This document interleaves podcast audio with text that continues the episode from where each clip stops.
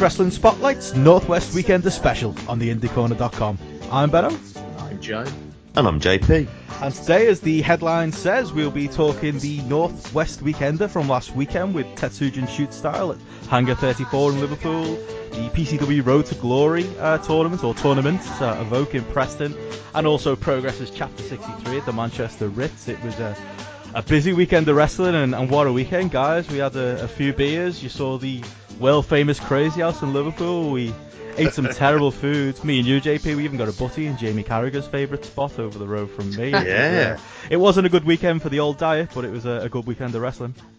Yeah, it was a great weekend of wrestling. I'm, s- I think I've just about recovered from it now, to be honest. So, uh, yeah, it was a weekend of wrestling, but also a good social as well. Oh, it's absolutely belting. Um, yeah, Northwest, that's where it's at. I need to stop, stop with these uh, soft southern shows and just head up there every time. Yeah, I, I turned down going to Rev Pro and Pompey yesterday because I just knew it wouldn't compare to going to PCW, to be honest with you. The worst bit is there's a bit of truth in that. Not a lot of truth, but a little bit. Because we did have a good time. Um, I, I don't know if, what your favourite part of Preston was, Joe Byrne, was the awful noodles that we had. I got a nice uh, Oh, can were- ting with that, so that, that was Oh. All so shit. Uh, stodgy, disgusting, felt vile afterwards. But we did have the benefit of the Stanley Arms that evening, which is possibly my favourite pub in the UK now. Yeah, absolutely. The, the, the Stanley the Stanley Arms for many reasons. the. PCW pub. Yes. Yeah. Where, where, where indiscriminately someone will just be dragged out.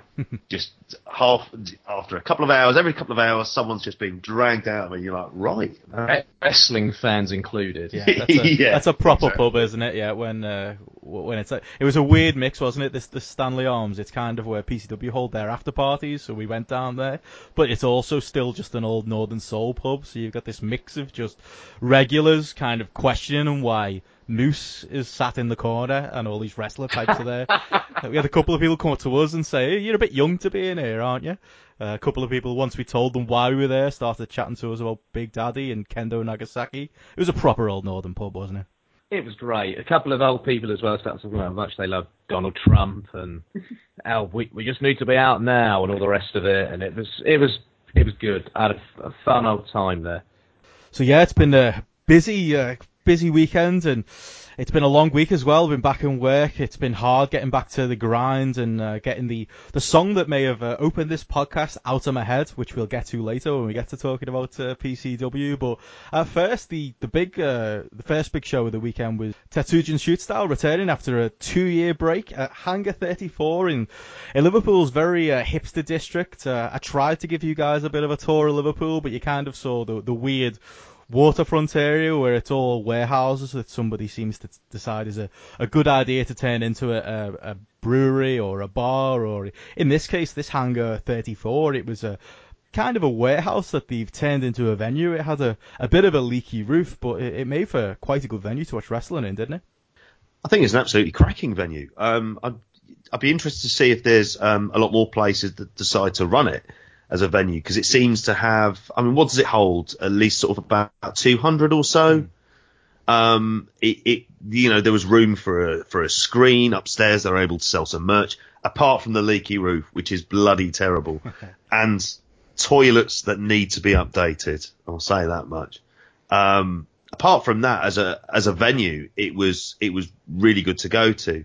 I mean, I just think there are some issues. I mean, the show itself was really good fun, but I still think there are some issues regarding um, what they could have done with the big screen perhaps some have some of the matches up on there as well. Yeah, sightlines were difficult. I mean, for anyone listening who doesn't know what Tetsujin is, it's kind of Pancrase UWFI style. Uh, it was an eight-man, uh, one-night uh, tournament where winners by knockout or submission, and it's done in a very, very realist, realistic mat-based style, um, as you've just said there, JP. And it can be hard, can't it, in a in a standing-only venue to get a good sightline. There was a point where uh, JP and Yujo were standing watching the show behind G-Man as he was uh, editing for the, I'm guessing, Oh, incoming yeah, VOD yeah. release. That was probably the best seat in the house, wasn't it? Oh, yeah, getting the multi-view was quite cool actually, and getting to see all the different angles that you could watch it from live. I sort of started doing a bit of improv comedy, comedy, improv commentary while I was watching it as well. It's sort of quite tempting seeing from the multi-view, but yeah, that was probably the best view I had all evening, to be honest. What I took from the evening was um, I like the style, but at the same time, because of the poor sight lines, I ended up just embracing it as an evening, and I don't think I've ever watched so little of a show when I've been at a show, and it just became it just became kind of a bit of a social, bit of a meet up with some wrestling going on in the background that hmm. I'd kind of tune into every now and then, hmm. which sounds really bad, but it was actually quite a cool experience. I had a really good time at the show, so yeah, cool venue as well. Um, the toilets, I do agree with you on. I'm sure an esteemed British promoter um, would agree with you on that as well, Benno. I know you uh, smelt the brunt of his uh, rap of the toilets, but little le- less said about that, the better. Um, I don't know if I'd go back to Tetsujin. That's one thing I'd I'd need some convincing over. I think the venue would have to have a little bit more of a better setup for me to commit to going back, or it would have to be part of a big weekend again for me to go back to it. Yeah, I think I mean I was at the the first show and the first time round, this was two years ago. There was only about fifty odd people there. This was more a crowd of about one fifty of or so. I think it tells you the difference in British wrestling, doesn't it? Since that time. Um, but I did wonder if people, the extra people that were there in the building as well, kind of knew what they they were in for. Um, there was a lot. Of, I mean, I would say as they put the lineup together, I thought the names for this tournament there was a lot of cool indie guys. Um, there was supposed to be a women's match as well, but I just felt like the lineup missed a bit of a, a Jack Gallagher type, like we had in the first tournament, where he came out in a gi and he kind of grounded the entire tournament and set the tone for what it was going to be. And I, I can't help but think, JP, that maybe this this tournament missed somebody like that. Maybe even a, I mean, Matt, Matt Riddle ended up in the country the next day for PCW. Um, I would have maybe expected him to be. I mean, what did you make of it as as a concept in general? What were you expecting going in with the, those names in mind? Well, I can remember speaking to you about what that first show was like. So coming into this second one, I was thinking, okay, are they going to be wearing sort of non-wrestling gear? Is it going to be something that's going to be sort of taken well away from from what we'd be used to? Because I think the only match, and I think Joe, you saw it, was the Damon Moser, Chris Ridgway qualifier. Yeah, yeah, and they sort of were wearing slightly. Well, Ridgway wasn't. Moser was wearing slightly different gear in the Okay. match as well. Yeah. and and uh, but it it wasn't, and and that's fine actually. I mean, so uh, as a style and as a concept, I think it can I think it can go places just to something different, but it would be the kind of event you could only really run once every few months. I mean, of the matches, the, the one that really stood out was David Starr, Zack Sabre Jr. Um, That wasn't a tournament match. Was it? no, it wasn't. It wasn't a tournament match, and I think if you'd had Riddle in there, the only issue would have been you would have had to have had him win it because it would have had a real credibility issue there. But whether or not you would have had been able to have him in a in an exhibition match as well would have been perfect. Since he was around the area the whole weekend. I wonder whether long term they embrace it in the same way that I, uh, sorry, um, WXW do with the Ambition tournament, which is part of 16 Carat weekend. Maybe Progress use it as part of Super Strong Style weekend, Yeah. or um, if there's another big weekend at any point, maybe the DTTI. You could have two shows in a day as well, potentially, if you can find a good venue for it. Um, so I wonder if it's something that should become part of a kind of package um, rather than something that runs, say, uh, three or four shows a year. Alongside the Victoria show, I mean, it'd be a relatively quick turnaround. Yeah, you could probably do that. But I suppose it depends on the time they start the progress show as well, as doesn't it? And Or whether you did it the night before. yeah, pretend. Yeah, I could see that. I could see that. Gives you something to do the night before if you're in town for the weekend, if you're travelling up. So I wonder whether a bit of pre-planning next time um, running it, like I say, in conjunction with something would actually benefit them and get the attendance up a little bit. Like I said for myself, I'd go back if it was part of a weekend, and obviously we we did Tetsujin, PCW, and Progress. I didn't see that many people from Tetsujin at PCW the next day, so I'm not sure how many people had the same idea we did. Uh, but like I say, if you've got like a big, big weekend, I think it fits in perfectly. Mm. Definitely.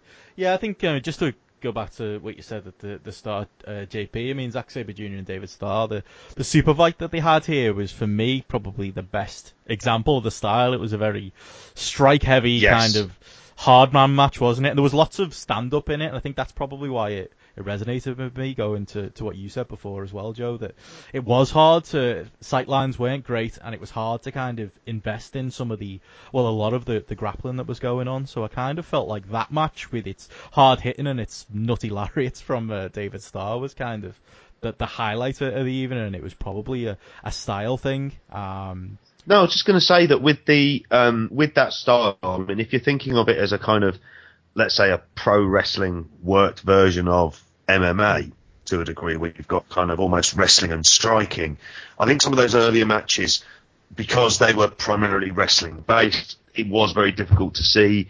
You could see there were some very good transitions going on and some and some nice submission moves from from people you weren't necessarily expecting. But at the same time, you know, if you'd had it on the, one of the big screens at the back, sorry to harp on about that, um, there at least with the strike, uh, sorry, with the David Starr Zach match, you had that striking, you had that stand up. That meant obviously then we could get invested in that, and we could see that a lot better, and it and it was the match of the night. I did like some of the variety as well. Like I liked how they threw that match out there. I think that was the longest match, wasn't it? As well, It was. and it felt like a special. It felt like quite a special match. But then, say the Travis Banks Chris Brooks match went Yeah. a minute or, or around a minute, for example. Yeah. So that came as a nice shock as well. That kind of made you take the style a bit more seriously. There's some getting of nowhere and all the rest of it. Um, the final, the what was it, Ridgeway Brooks as well. Is that Yep. two finals Chris Brooks has lost now? yeah. So he's lost two Tetsujin finals. Is that right? The original kind of- shooter, Chris. Brooks. Yeah, they seem to be telling some kind of story there. I mean, you touched on the Brooks Banks match there. He kind of won with a his weird ankle lock thing, and they were trying to present Brooks as this shooter, as he did in the first tournament where he, he crashed out to Jack Gallagher in the final. But he's the one wrestler who kind of, just yeah, when I said at the start that it was a lot of cool indie talent in this tournament. Um, it was cool to see people like Craig Collins and the like uh, get a bit of shine Yeah. here. But yeah, Chris Brooks was uh, probably the best example of someone who just to me doesn't quite fit the style, and it was interesting that they went a, a second time with uh, putting him in the final again. I thought he was once he got there, I thought he was nailed on to win, but yeah, they went with a Ridgeway instead. I don't know what what you two made of that. I think Ridgeway does suit that style if you're going to have it as a. Obviously, I, I don't think we're going to be waiting another two years till we see another Tetsujin show.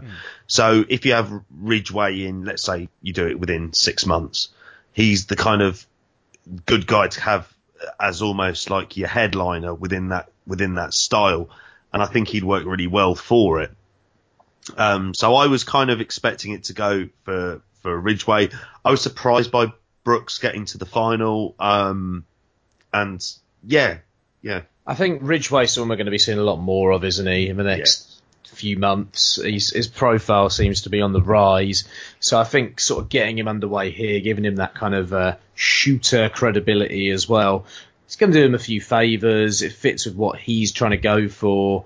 You know, he, he reminds me in many ways of Davey Richards, but some of the shoot stuff that he tries to do comes across to me as a lot more fluid within a wrestling style than what Davey Richards shoot stuff ever did. Pers- uh, that's from my personal No, perspective. I think that's fair. I mean, do you think he's the type of if you were to bring this back, say it was a regular promotion, is, is Ridgeway someone you build round? Or, I mean, one match that was on the card, Omari and uh, Travis Banks had a match that I heard a lot of people critical of, and I saw online as well. It was very much a, a high spots. I saw someone describe it as a PWG style match. I maybe wouldn't go that far, but Travis Banks was criticised a little bit for coming off the second rope with his slice of heaven move.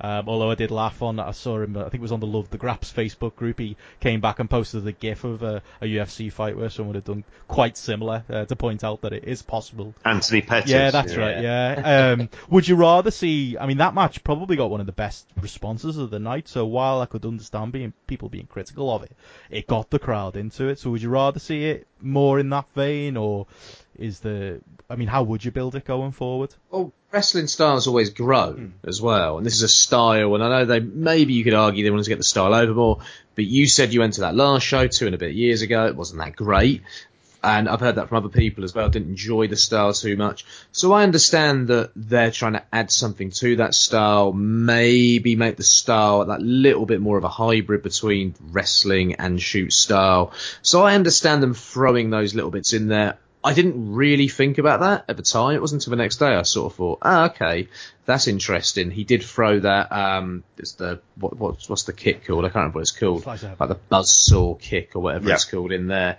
Um, but at the same time, I suppose maybe that was me thinking about it from a purely wrestling perspective rather than thinking about it from a shoot perspective. Um, I've got no problem with that. Like I said, I like a card to have variety. I don't like everything to be the same as well. And I thought that it broke the card up nicely as well a, at a, at a point when it needed that little bit of something else. So I, I personally have a problem with it. Hmm.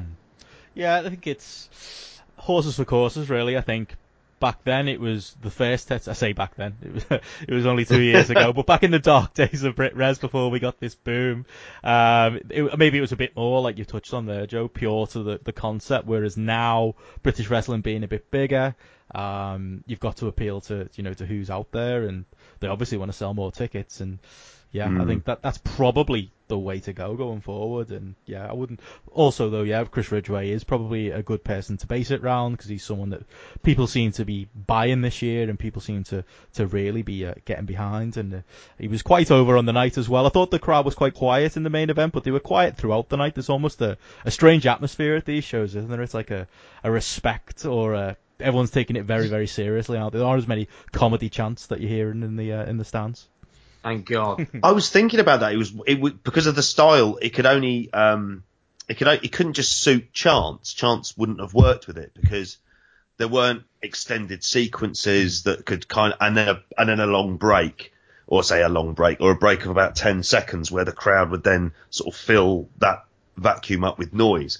Um, so it wouldn't have suited that. Um, with and I think the crowds on the whole, I think they enjoyed it.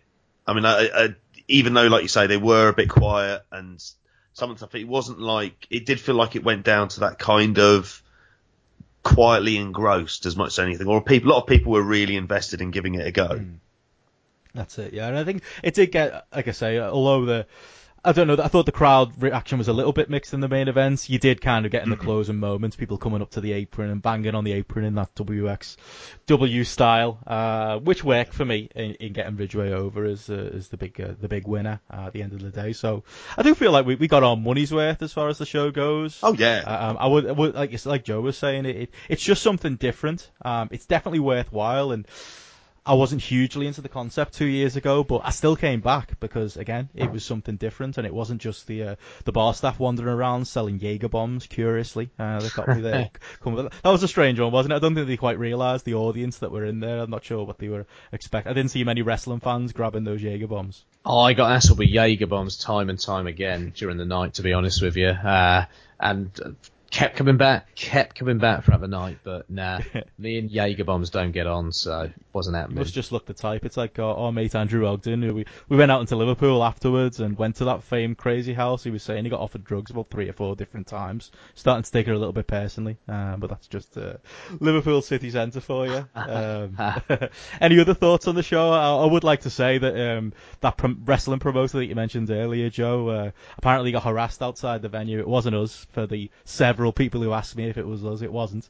Um, that's one other memory from the night. But yeah, anything else from you guys? Um, solid show overall. I just re- I had a really good time, but I didn't have a really good I didn't have a really good time because of the show. I had a really good time because of the atmosphere and Yeah. yeah the the camaraderie, let's say. Indeed. So yeah, we headed from there out into Liverpool city centre. We had some one pound bottles of beer in the Crazy House. That should be illegal. Uh, we all suffered for it as the uh, the next morning, hungover, we travelled to Preston. It's is a city. Um, it's not a town. I'm not sure if one street of stuff counts as a city, but there we go. Uh, we made our trip down to down to Preston to get to see PCW, a promotion that I haven't seen in in a couple, well, I haven't seen much of live the last couple of years. Uh, it used to be a, a common thing me heading to Preston to go to see PCW shows when they were the, the big indie, uh, in England, or at least it seemed that way up here in the Northwest. Uh, what did you both make of, of, of Preston, uh, on first impression and as a, as a city altogether? Oh, I loved it personally. Uh, not, not not saying I want to move to Preston anytime soon, but I got a real sense of community while I was there. Let's just say, and uh, the Stanley Arms was the hub of that community, as was the Evoque nightclub, and I thought it was great. Uh, personally, um, the travel lodge we stayed in was a travel lodge, as it always is, but you know, Wetherspoons with a dance floor. I've never come across a Wetherspoons with a dance floor in my life.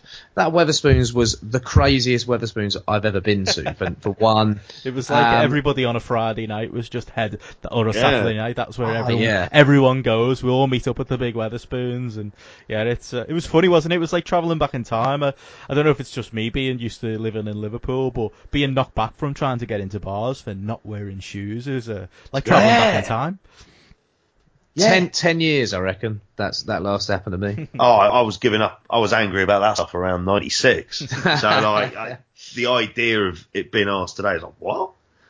But uh, you know, it was worth it because those places wouldn't have had a patch on the Stanley Arms, which I think is just a place that everyone should visit when Yeah. they go to Preston. As a as a place when you first arrive, you're a bit like, oh, um, but I have to say there was something possibly about the moment we went it got into the Evoque nightclub, and everything just kind of lifted Yeah, from that point onwards. Um, just a really interesting venue that's kind of re- it's labyrinthine, really, isn't it? Yeah, It reminded me uh, walking into the venue of, oh, and walking to, to the toilet as well. God, that was a that was a jaunt. Toilets coming up a lot in this one.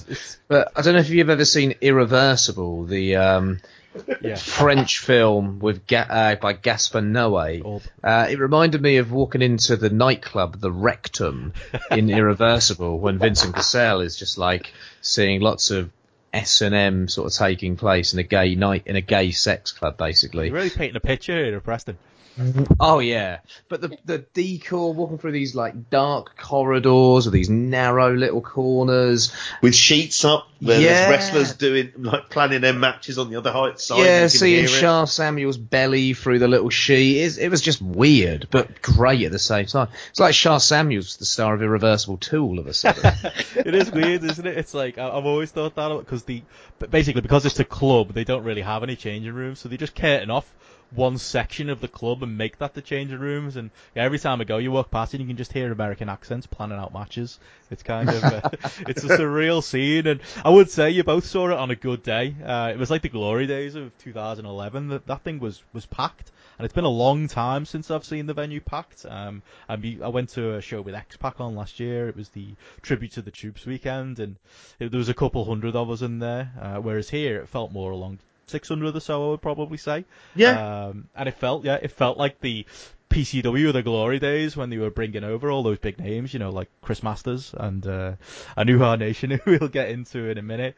Um, I thought the other thing I'd say is this show was, was streamed on Powerbomb. Um, Mm. free sport, the whole free sports debacle. PCW was supposed to be uh, the company that were going on free sports. Uh, I would probably say just from how great the venue looks, the fact that it was packed out, the fact that there was it was a stacked two days, uh, sorry, two shows of, of variety on the day. I would have thought, you know, with a lively crowd, this would come off so much better than that five star product if it was on TV, wouldn't it? yeah, Free Sports have shot themselves in the foot with that one. This venue looked like it would have looked, it would have been, looked great on TV. And the actual standard wrestling in that intricate venue and the fans and how close they were to the ring and all the rest of it and how loud they were would have come off great. And you've got Greg Lambert commentating on it anyway, so it would have been easy for the hardcore free sports viewer Yeah. to not feel too disorientated if you put on PCW. Yeah. But yeah, like, I mean, in, in all seriousness, I mean, it had it, it with that type of venue and it's particularly the ceiling and the lighting from that came across really well. And you could hear him, uh, the commentary right across the room, couldn't you? That's another uh, benefit of PCW. Yeah, we were yeah, you could. Yeah, we could. It was where we were stood. We could, you could kind of hear that out, and then what the the bit where we were stood, we were stood behind strangely Wolfpack Sting, um, who had the PCW logo uh, shaved into the side of his haircut, dressed. Uh, very uh, creatively and very to the letter, uh, dressed like Wolfpack Sting. I don't know what that guy's deal is, but hey, it's uh, it's wrestling. It seems to. He, he- obviously, he's a big PCW fan, and it, it brings. I'll be kind of honest. Out. the guy needs to grow his hair out. He's almost there on the Wolfpack Sting look, but the hair was an issue. Like he was going for Surfer era Sting with the short hair. Obviously, it was black, but he needs to grow that hair out to go the next step to be full Wolfpack Sting. He seemed very nice. He gave his um, poster away to. Um, there was a, a girl who was there with her dad, and he gave the poster away to her um, after after the show because she was clearly knackered having gone to two of the shows during the day. Sting, always the baby face. All he needed was a, Always. was a guy dressed as Ric Flair to turn on him. Um, then it would have been perfect. uh, I mean, as far as the show goes, I mean, we'll we'll go through the highlights of the of the two shows on one day. I think that's another lesson PCW have learned to do. Rather than doing two nights, it's probably cheaper to hire the venue for one day and do these 2 shows. We had two tournaments. Um, I liked that it wasn't one show for the tag and one show for the singles. We kind of had a, a mix of the, the two tournaments throughout the day with a with a break in the middle. I mean, what did you make of, of that structure and uh, what did you make of uh, PCW as a product? I thought it worked pretty well, to be honest. Um, I would have liked to have seen maybe like a bracket of some sort of a tournament, um, but at the same time, it was fine. I thought the structure of the show was good. It meant there was variety throughout the card as well. Um, it meant at the same time you had something to follow at all points, and it made everything on the first card, especially, have some meaning as Yeah. well. So everything was kind of leading somewhere. Everything had consequences. I thought that was cool. The actual style uh, that was employed in PCW, I thought was quite interesting because it's a little less kind of um, work ratey than some of the other indies that we would regularly watch in this country. And there was a little bit more emphasis, I thought, on character, on storylines, feuds, and dynamics that already existed in the promotion. Hmm. And I thought that was quite cool because it gave a different variety to the matches. It meant there was quite a it was quite easy to follow along as well. There was something to get invested in in each match as well. I, I think yeah, it- it's kind of all that together makes it like a, it's almost like a family friendly event without being uncool because I kind of think that Yeah, the word family friendly has got a bad I don't know there's something bad about it with wrestling. It just it sounds like the type of show I wouldn't really want to go to and that makes me sound like a snob.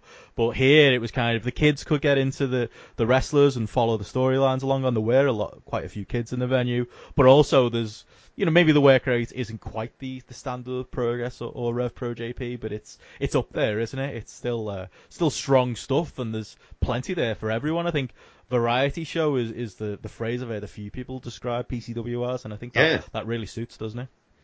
it was a great, like you say, it was a great variety show, and there were lots of people who were on these cards who perhaps I'm not saying I would have been necessarily snobbish about previously, but I hadn't really seen that I was really impressed with.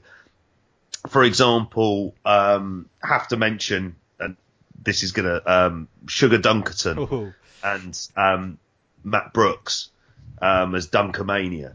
They were absolutely fantastic as a as a comedy act. Um, the Ogdens had the um, Sugar Sugar chant on, oh my god. which which yeah, which has stuck in my head for far too long. and it'll be stuck into everyone who listens to this podcast, Ted, as well. How many minutes did it go on for? Oh, it was at least when it got its loudest in the in the second match that they were in. It was probably about three or four minutes. I would probably say. Uh, just It was non-stop. impressive. Yeah, It was impressive. It was as impressive as Adam Brooks' is singing on the way to the ring, and that was What bloody was. impressive. yeah, Matt Brooks is. Matt. Sorry, Matt Brooks. oh, yeah. Adam Brooks Uh, singing would be something else, I think. His um, rendition of "I Believe I Can Fly" at the beginning of the match on the first show as well, I thought was amazing.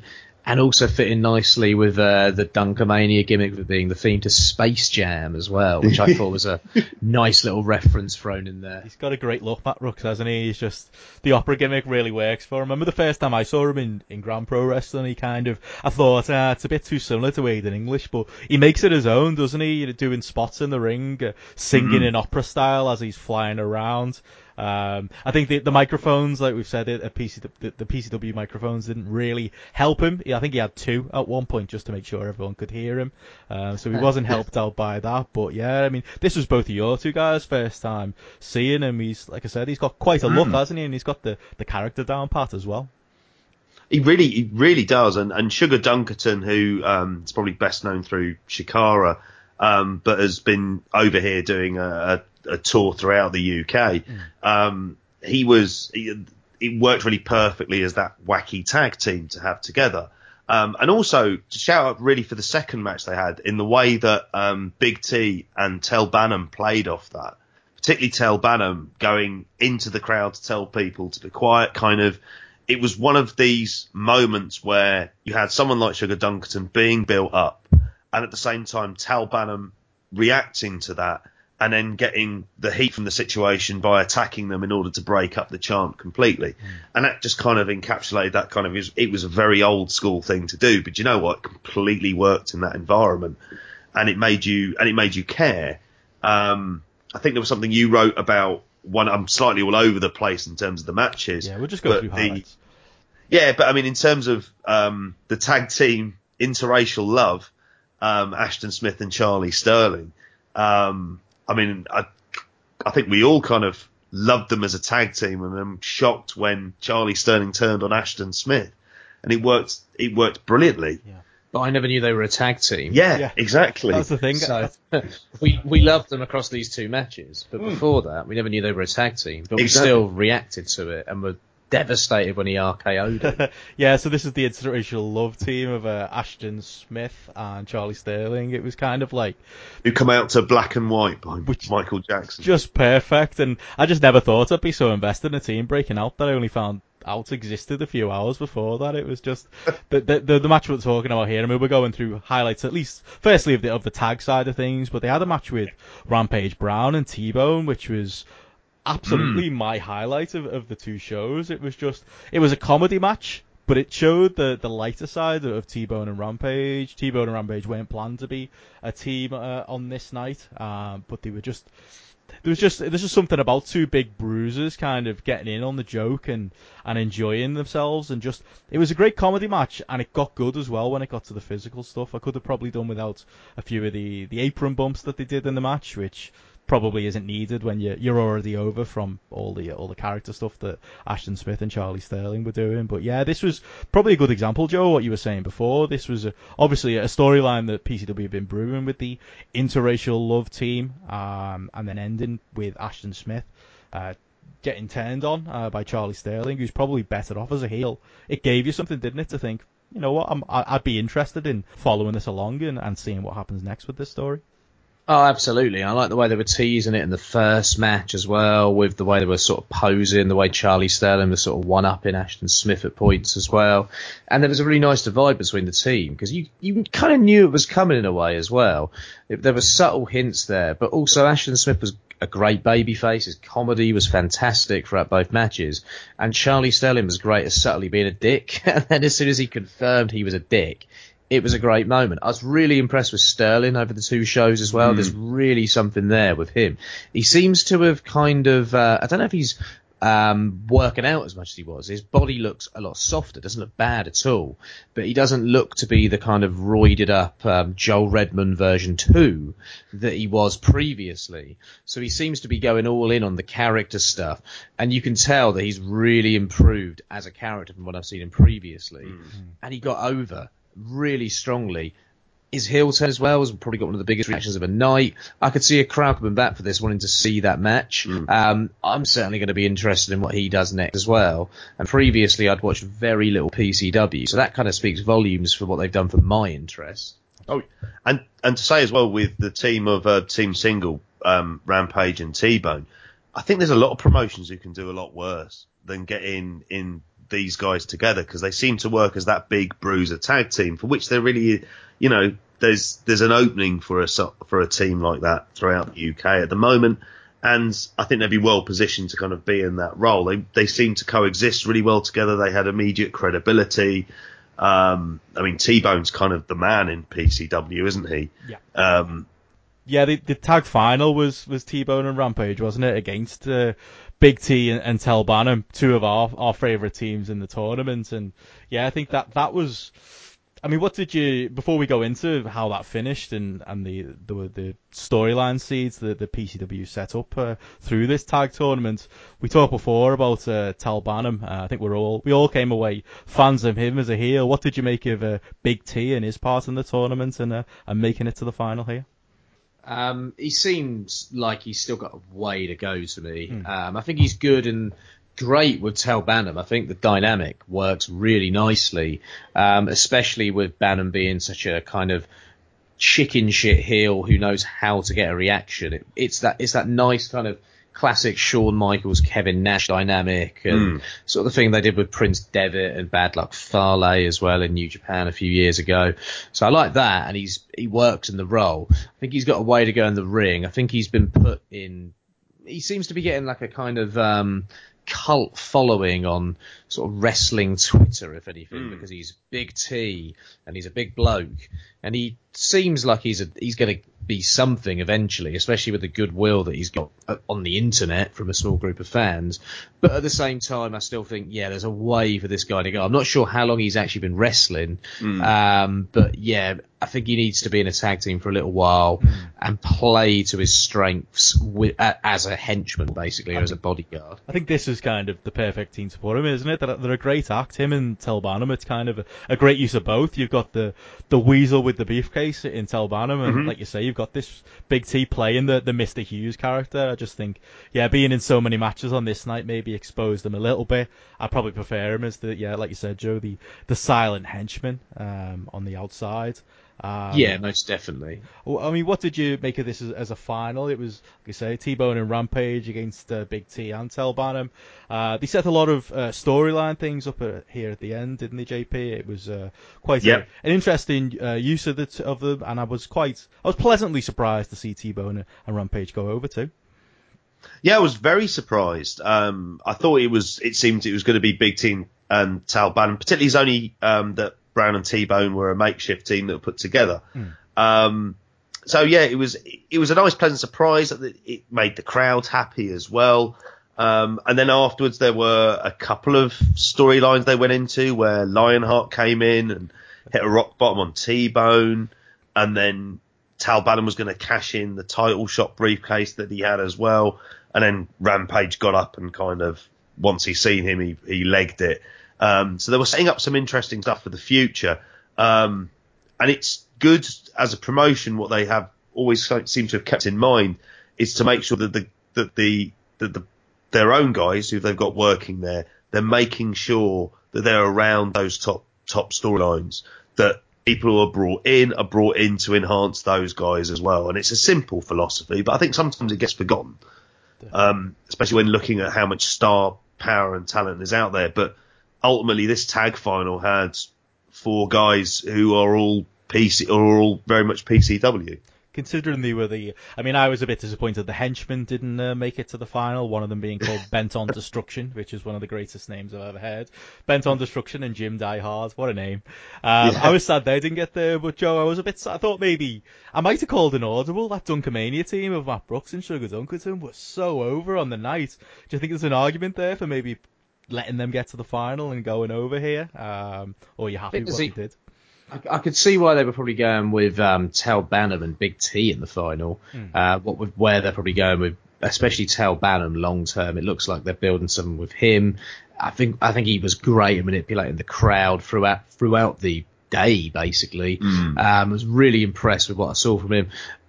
I, I wonder if the if dynamic wise you would have had the same type of final if it would have been Dunkermania against Team Single. Um, I don't know whether you would because obviously Team uh, Single were meant to be the faces and they would have got overshadowed big time by uh, Brooks and Duncan in the final. So I think, like I said, it would have changed the dynamic quite a lot.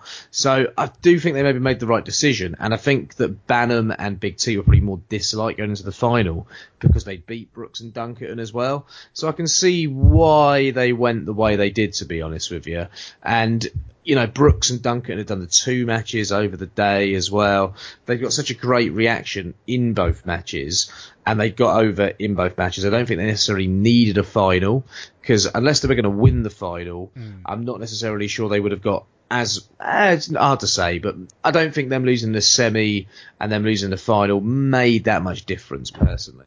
Well, they've got them coming back, haven't they, for the Blackpool show? So it's that's coming Yeah. up next week. So it's good that they're, they're capitalising on the, the popularity of that team and Sugar Dunkerton just being beloved. It seems uh, impressed that on this day.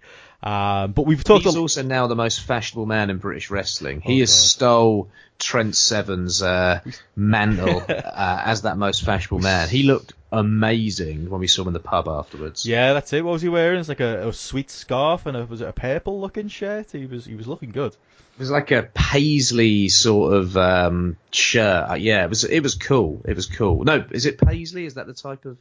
Oh, I can't remember. It looked like one that Alfie Moon would wear beyond the bar at the Queen Vic, but he made it look infinitely cooler than what Shane Richie would. What a man. Um, as far as uh, that's the, the tag stuff kind of wrapped up, but also on the day they had the, the singles tournament as well. Uh, Speaking of people who look like they could be EastEnders, we kept missing Dino uh, Extreme, uh, Dean Two Extreme, whatever his uh, his name has been over the years. Um, Dean Allmark. Uh, we kept arriving 15 minutes late for shows, didn't we? We'd miss him in the opener every time. Um, we at least got to see him uh, later on in the final, which we'll get into in a moment, but. I can't talk about the singles bracket without talking about Zack Sabre Jr. and Matt Riddle. It was the Oh, yeah. the main event of the the first uh, show. Um, and at at least at that point until we got to Sunday, my absolute highlight of the weekend as far as in ring wrestling goes. It was just Mm. sweet science, wasn't it? With uh, with hard shots mixed in, JP. It was absolutely fantastic. Amazing that Zack Sabre Jr. could have this type of a match the day after having that match with David Starr and Tetsujin. Um, but he did. Um, it was 15 minutes. Um, there was no wasted motion in this. Um, the styles completely gelled together brilliantly. Zach has just been on absolute fire this year, and we're going to carry on the the Zach loving in, into progress as well.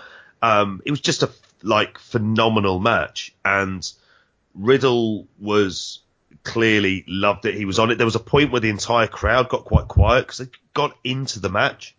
They just completely were along hook, line, and sinker.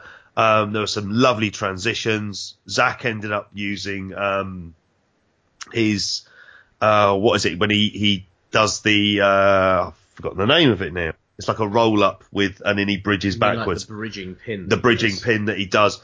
Um, yeah, and he was. It kind of felt like a shock, but actually, it'd been, the match itself had been 15 minutes. Um, yeah, absolutely brilliant. Indeed.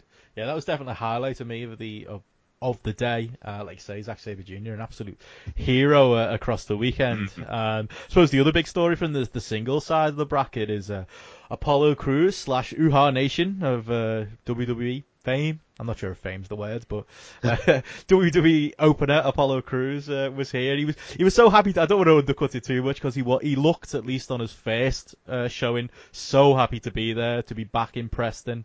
Uh, I thought him, him wrestling three times on the night and getting to the final was a, a little bit too much. Um, he was one of, after the, the big Chris Masters push in PCW, uh, Uhaa Nation was kind of the next along, the next uh, big guy that Fludder's definitely got a type, hasn't he? Um, that he likes. Oh, and yeah. Uha, he loves Hoss. yeah, Uhaa Nation was kind of the big uh, hit in PCW up until he left and went to, to WWE. It was a bit strange because it felt I was expecting the chance to be a bit louder than they were. I think there's there's an element of this being a very different PCW crowd than the importer heavy PCW crowd that we that we used to have. Um, but yeah, I thought he he looked good on the night, and I, I think I remarked to both here on the night that it was almost for me he's the type of wrestler. He's so impressive, being massive and doing all these flips, and and his offense is so crisp and great looking that I enjoy him a lot more in this smaller room than than I ever enjoy him on Monday Night Raw. Yeah, I wouldn't disagree with you. I still couldn't get past the fact it was just that bloke who is on Raw um, in a in a club in Preston. Like uh, this is just me being a massive cynic and a miserable bastard again. But I was just kind of like, nah, about him. If I'm completely honest. Joe, you got to see a WWE versus TNA match when Crews took on Moose. I mean, come on, Yeah, is that not a highlight? I- Yeah, maybe you know. Yeah, maybe I should just you know give in there and say that was an epic. you know, Big that one up. Pop TV versus uh, the USA Network and all that. You know, fuck me, something. Bravo, no challenge versus Sky Sports. I'll take repeats of Wheel of Fortune any day over darts. Absolutely. Yeah, I mean, throughout the night, he kind of he had his, his match with with uh, is it Easton Rees, Easton Rees. I always pr- struggle to pronounce Yes, his name. Tim. Yeah, him, that guy, the big guy, the other big guy again. A, a Fludder favourite. Uh, I thought it was. I mean, spoilers. He got to the final of Apollo Crews, which I thought was a. I don't know what you think, JP. Uh, I don't think I'd have done that. I think having the WWE again in in brackets star uh, on the show, I probably wouldn't have have used him to this degree that they did, having re- out there wrestling three times. I thought the Moose match was all right. I thought the Rees match was all right. Um, but he, he put over, at least in the final, we got to finally see Dean Allmark after missing the two openers. And it, it's great, isn't it, to see Apollo Crews put, put over a, a young British star in, in, in Dean Allmark or, uh, or Butland's work at doing Indy. Oh yeah, the the cruiserweight champion, Dean Allmark. who, I mean, I hope he doesn't take this the wrong way. I think he might be pushing that 205 limit there a bit, but um, yeah, and the ma- and the final was somewhat anticlimactic um, again because I think he used the same maneuver that that Zach had used to beat uh, Matt Riddle, um, eh, but it was you know it was fine. I, like you, I would have, I wouldn't have had uh, Apollo Crews in the final because it did seem kind of very odd and very jarring because it went about about six minutes or so. It was, it was quite quick. Yeah, I wouldn't have minded seeing Moose in the final. Actually, if I'm honest with you, I think Yeah. Moose against uh, uh, what's his name would have worked. a Dean little- Allmark. Yeah, Dean Allmark would have worked a little bit better, to be honest with you. But at the same time, I would have booked the whole tournament completely differently. But who cares what I, how I would have booked it? I'm not. St- Sorry. What do you make of, of Dean Allmark Is like a, he's like this, I don't want to say British legend, but he's, it's interesting because he's like that, like I, I joked about before, the, the holiday camp style wrestler who you wouldn't necessarily see on a indie show or you know indie with a Y. He's not the he's not the type, is he, that you would expect to see on a show like this. And it's it's interesting the PCW have been using him these last few years, and I think he can put a shift in. I don't think we saw the best out of him, only getting to see this this final match with him. Um, but yeah, it's like a it's like a culture clash, isn't it, of like old school British wrestling and the and the modern style um, that he kind of Oh, fits into. absolutely. Like, I was really intrigued to see him, actually. I remember saying to you beforehand, because I'd never really seen him before. I knew he was. Um, but I was really intrigued to see that type of worker on this sort of show. But then at the same time, I think one thing that PCW do is they bridge, like we said earlier, that family and kind of work rate indie style, and they get it. They do it pretty well. They get it kind of right. And he is someone from that, I suppose, more family orientated show, adapting his style slightly, but also having that appeal to the kids. But with Allmark, he looked like a good hand, but at the same time, his look reeked of Butlins, like what I would associate a Butlins wrestler with. And I've seen other um, sort of camp wrestlers before, or predominantly camp wrestlers, wrestle on these sorts of shows and not do so well. And he looked a little bit more in place than various others that I've seen on these types of shows when they transition over the years. So yeah, I thought that he didn't look out of place necessarily. I don't know if I'd have had him go over. I don't know if I'd have had him go to the final, but at the same time, he's a probably a I don't know a drinking buddy of Fludder's, and he likes his big old boys, and he likes a pint. So yeah, I'm sure that did him a few favours. Yeah, I think it, it kind of it was a good story to tell having the, the, this veteran go over, but it was also kind of the, the issue there was the crowd were quite tired from having been there for, for two shows with only an hour Yeah. break, so I think that hurt it as well. I mean, going into that, any other highlights on the show? I thought Matt Riddle and and, uh, and Brooksy had a, a good little match. Um, this being Yes. Adam Brooks, not the not the Matthew variety. Again, in front of a, a bit of a tired crowd, but uh, for me, another highlight, JP. Yeah, absolutely. Um, getting more and more impressed with Adam Brooks and, and how he's um, how he's getting on. He's going to be over here for two years, so he started off, and I know that I I think Joe, you're kind of waiting for that kind of really big Adam Brooks match. I thought this was the best I've seen of him since he's Yeah. been here. I've got to say, I was really impressed with him in this match. Some crazy spots in there as well, and because of how crazy a couple of the Canadian Destroyer spots were in this match, Oh, yeah. they stood out more than anything else on the night because there wasn't an abundance of crazy high spots across this show. Whereas with other indie shows you might more regularly attend, I don't know if these spots would have got over so big because there are so many of them across across the show, if anything. So they really put their spots well in this and did some. I did a sort of eight minute sprint, didn't they? Really? Yeah. Um, and I thought they, their styles both really complemented one another quite nicely, to be honest. Yeah, absolutely, absolutely, and I think we're going to see a, a hell of a lot more from Adam Brooks. Um, and he was he was out in the pub afterwards as well, and he, he, he looked like he was having a, he'd had himself a good night as well. He wouldn't have a good night at the Stanley Arms. Exactly. Um, One other person on the show that I was really impressed with, I've got to say, um, was um, Sheik El Sham, who's Oh, been yeah. wrestling for eight months. Uh, and he's going for like a Prince Naseem Hamed gimmick here with the uh, leopard print style boots and shorts. And it was great to see him on the door at the Stanley Arms after the show. We had a lovely old chat with him. Oh yeah. oh god, he, he- must have been knackered. he was doing double, what, triple duty that day. Wrestled on two shows, and he was the bouncer at the pub all evening as well. He had some good chats over the course of the night as well. He was a really nice bloke, and he looked like he had real potential. For someone who's been rested eight months, Yeah. him and Moose had a perfectly tidy match together, I thought. Yeah, yeah, exactly. Um, and I think that's one of the real notable things about all of the matches over the weekend. Even the sort of big trainee match didn't overstay its welcome too too much either. I mean, and and those things can be somewhat of a hodgepodge. Is there was nothing there that was that was bad. Yeah, these- everything was was at worst fine. The shows had a really nice flow to them, a really nice structure. I can't think of anyone who didn't really get over across the shows either. Everyone sort of elicited some form of a response. Um, the general atmosphere and the feeling inside the Evoque was great.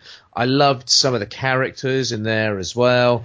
Um, some of Fludder's boys and kind of family and mates that were there as well really added a thing or two to the show. I mean, Um, we've got to talk about that. The uh, Fludder, there's like a, a VIP section, isn't there? By it's almost like on the other side of the entranceway where it's up. Fludder comes across sometimes, doesn't he? Like he's an, an East London villain in like a in a gangster B movie. And there was there seemed to be there was like a, a the VIP table with what looked like the the councillor of Preston. I don't know if you can confirm, um, JP, uh, Joe. Oh yeah, I think you made a shout, didn't you? And said he looks like a local councillor. And then Andy Ogden said to us, "Oh yeah, that's Councillor Drew Gale up there." And it was like, "What? That guy is actually a councillor." And it was when we found out he was a councillor and his designer jeans and all the rest of it and his blazer. It just made the evening for me. It, like watching the interactions of the VIP area with the wrestlers because the wrestlers had to walk past the VIP area on their way to the ring was just great. It looked like a VIP area in some like plush hip hop club in like a gangbanger movie from the sort of mid 2000s. You could see it turning up in Get Rich or Die Trying during a club scene or something. Yeah, all the wrestlers it- going past showing respect as they make their way back. Oh yeah, and it just made the night. It's almost like this, like this generation's version of the Yakuza in the front row at all Japan shows, if anything. it it was fantastic, I got to say, and that that those guys were in the pub afterwards as well, and the situations around the whole show and the kind of fan culture around it and all the rest of it, and getting a little bit of an insight into Preston and how things operate in Preston made this even more fun for me as well. We've made it sound like a really, really corrupt, dirty town here. I mean, it's only a dopey wrestling show that he got good tickets to, but I would say there was, I mean, there's, there's a reason Apollo Crews was there on this show. I believe I saw Dave Meltzer report on the Observer that there was some wrangling with WWE over getting uh, one of the venues that the PCW use, one of the guild halls, um, and to get it, they had to let PCW have Apollo Crews for this one night. It's definitely that councillor that in his uh, in his suit jacket and his dodgy jeans and his flash car that sorted this one out. I think it was his Twitter handle of um, the big dra- big Valdrewski that swung it. To be honest, that is the greatest Twitter handle of anyone in any kind of political party I've ever heard. That is just amazing. The big Valdrewski, good on the man. And you both missed the bit where uh, um, his wife had driven Moose back from the show, and like he's a big lad, Moose, trying to get out of this um, sort of quite flash white convertible outside before interacting with Sheikh El Sham going into the pub. It was amazing. Then Matt Riddle turning up at the pub for a good old time as well. Yeah. That added to the evening. Uh, Big T Justice having a good time on his phone as well for the entire evening. In his boat shoes and sport and tracksuit bottoms was another highlight as well. Trent Seven should be having words with that man. Um, but yeah, just the overall kind of day was great. And PCW, I thought it was a great atmosphere. It was very easy going. I felt very relaxed all day as well. There wasn't any huge expectation on anything as Yeah. well.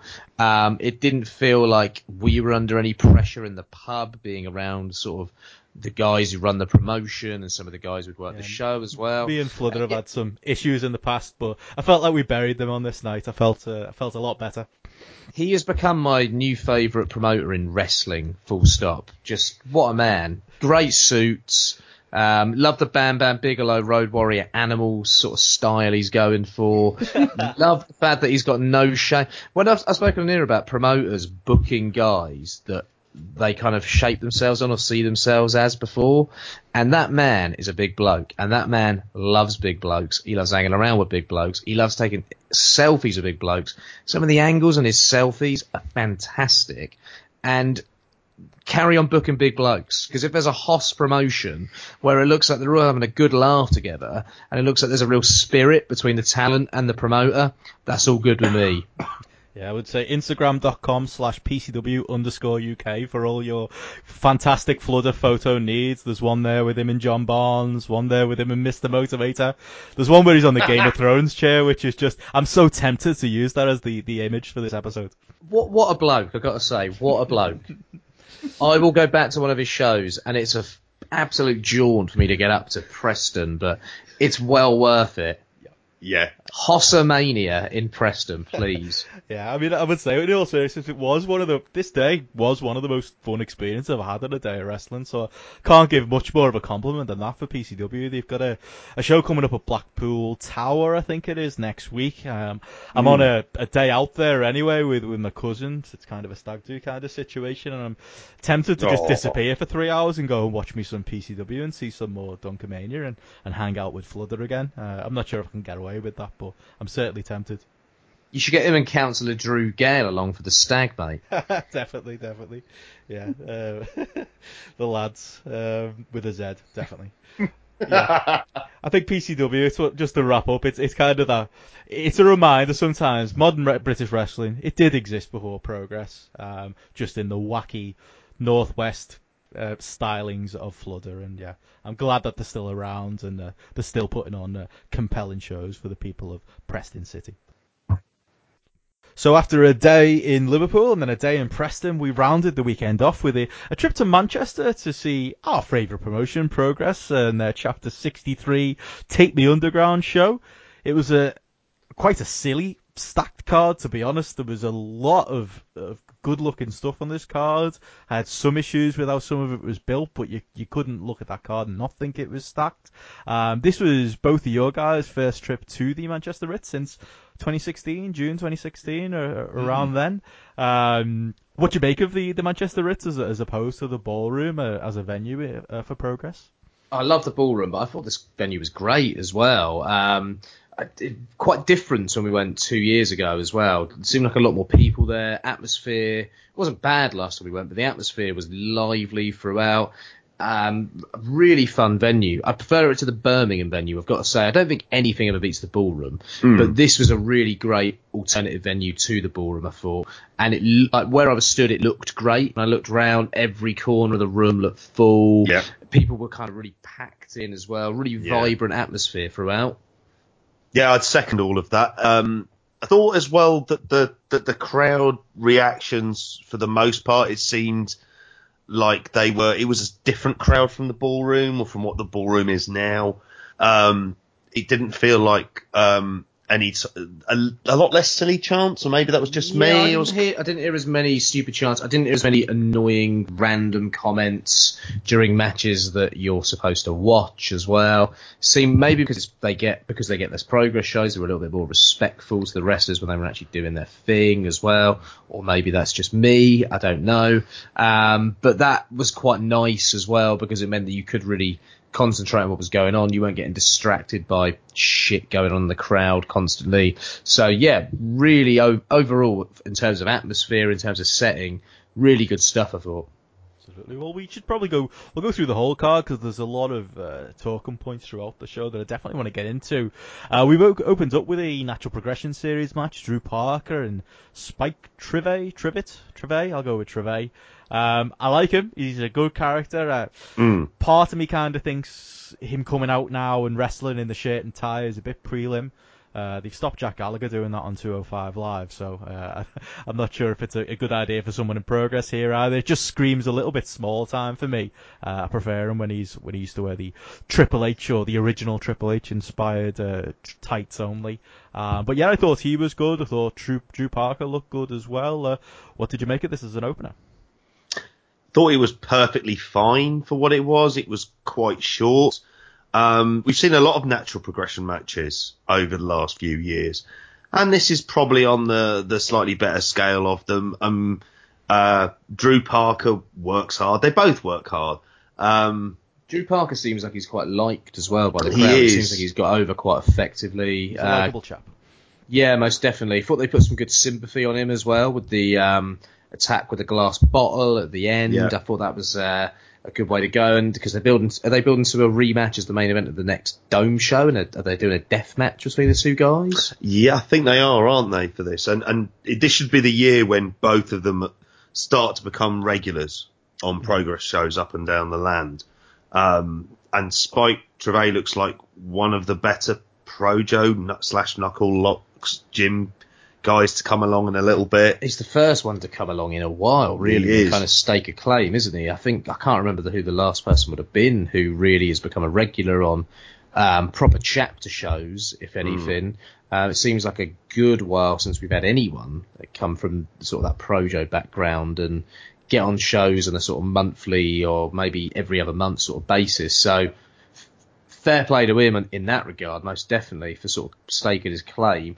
Uh, yeah, so as you say, uh, Trivet took out uh, Drew Parker with that champagne. Perfect weapon for Trivet. It's it's uh, it's a great character all in all. Like I say, it just maybe a, a touch gimmicky for me, but yeah, that that no DQ slash death match that they're heading towards uh, should be really interesting. And yeah, that, he's definitely it's it's he's not someone who at the moment at that high up on the card, but perfectly suited for for openers like this. And like you say, Drew Parker did his part as well. Um, from there, we went to our, our second match, which I would probably have to say was the, the weak point of the evening. Uh, we're going to get into much more positive stuff later, but Mm. Charlie Morgan and Toni Storm against uh, Chakara and and Nina Samuels. Um, I spoke to a couple of people about this match. I heard some, I think it was Chris Lene was saying that it was almost like Toni Storm was wrestling this match on her own um, because she looked Yeah, several levels above the other three in this match. And I've heard so many good things about Charlie Morgan. I know you're a fan, JP, as well. Yep. I've, I've seen some of her Eve work um, and liked it, um, but there wasn't really much of that here. She looked uh, quite poor, as did the other two. Yeah, she did. I was really shocked as someone who has given Eve a chance last year and and gone along to a few shows. I was I was quite surprised by how ill-fitting she seemed. There was a particular sequence when she was going from corner to corner with Chakara in one corner and Nina Samuels in the other, and it looked like the footing wasn't right. The She looked- stri- She looked like didn't strikes didn't walk. connect. She just Yeah. like, yeah, she'd lost the whole like facility. Like she, she like ran in like a, a curled kind. It wasn't a straight line. She just looked awkward. Uh, it was just a really like- weird match for her. Sounds like a confidence thing, if anything, to me. Yeah, it was, re- but it was so surprising.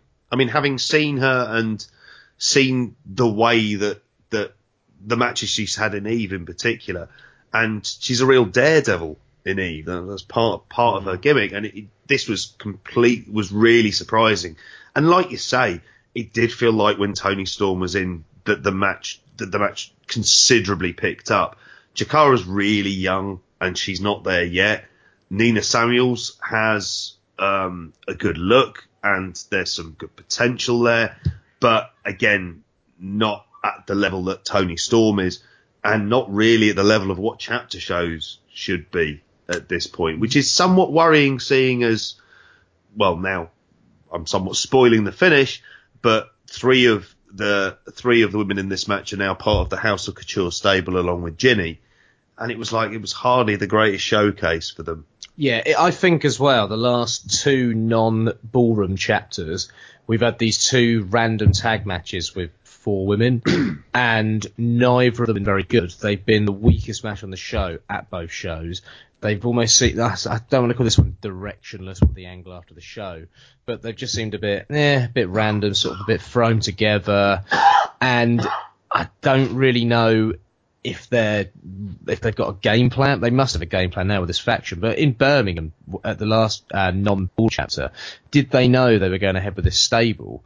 Because at the time it just felt like a random match and it didn't really go anywhere. So hmm. I wonder how, if this stable's been put together recently, if it's something to get around Jinny's injury, and it also feels very, very WWE inspired. Remember that week? I don't watch Raw and SmackDown, but I keep up with the oh, results. Oh, yes. And remember that week where the Riot Squad and whatever Absolution pa- is that Paige's team yeah. came together in one week. It just seems like oh well, I've watched WWE recently and there are two great women's factions, one on Raw, one on SmackDown.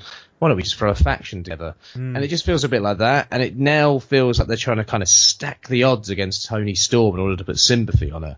But if none of the challenges are any good, then I don't know how much sympathy she's going to get when she's clearly ten times the wrestler at this point in time that everyone else in this match with her was. Uh, they've got to a point where they need to build an, another challenger that isn't just Jinny or something to do with Jinny for Toni Storm as well. It seems that all their eggs are in the Jinny basket, and surely there's got to be someone else out there who can credibly challenge Toni Storm for this title. Like her title reign now, she won the belt in May. It's now February. In nine months, can you remember? Can you remember a Toni Storm match? In detail? No. Okay, the only one I can remember is the Dahlia Black match, uh, and that was because it was at Ali Pally. I can't remember any other Toni Storm match in that time. And it just seems like they've built this women's title, but they've absolutely wasted it. Now, lots of the promotions get criticised, and Progress is always seen as this lovely, open-minded, progressive, forward-thinking promotion. Okay, what have Progress done with the women in the last year? To, to prove that, like seriously, there's not really been any form of uh, consistent booking or concentration on the women's division. They have mo- occasionally they've had two women's matches on a show.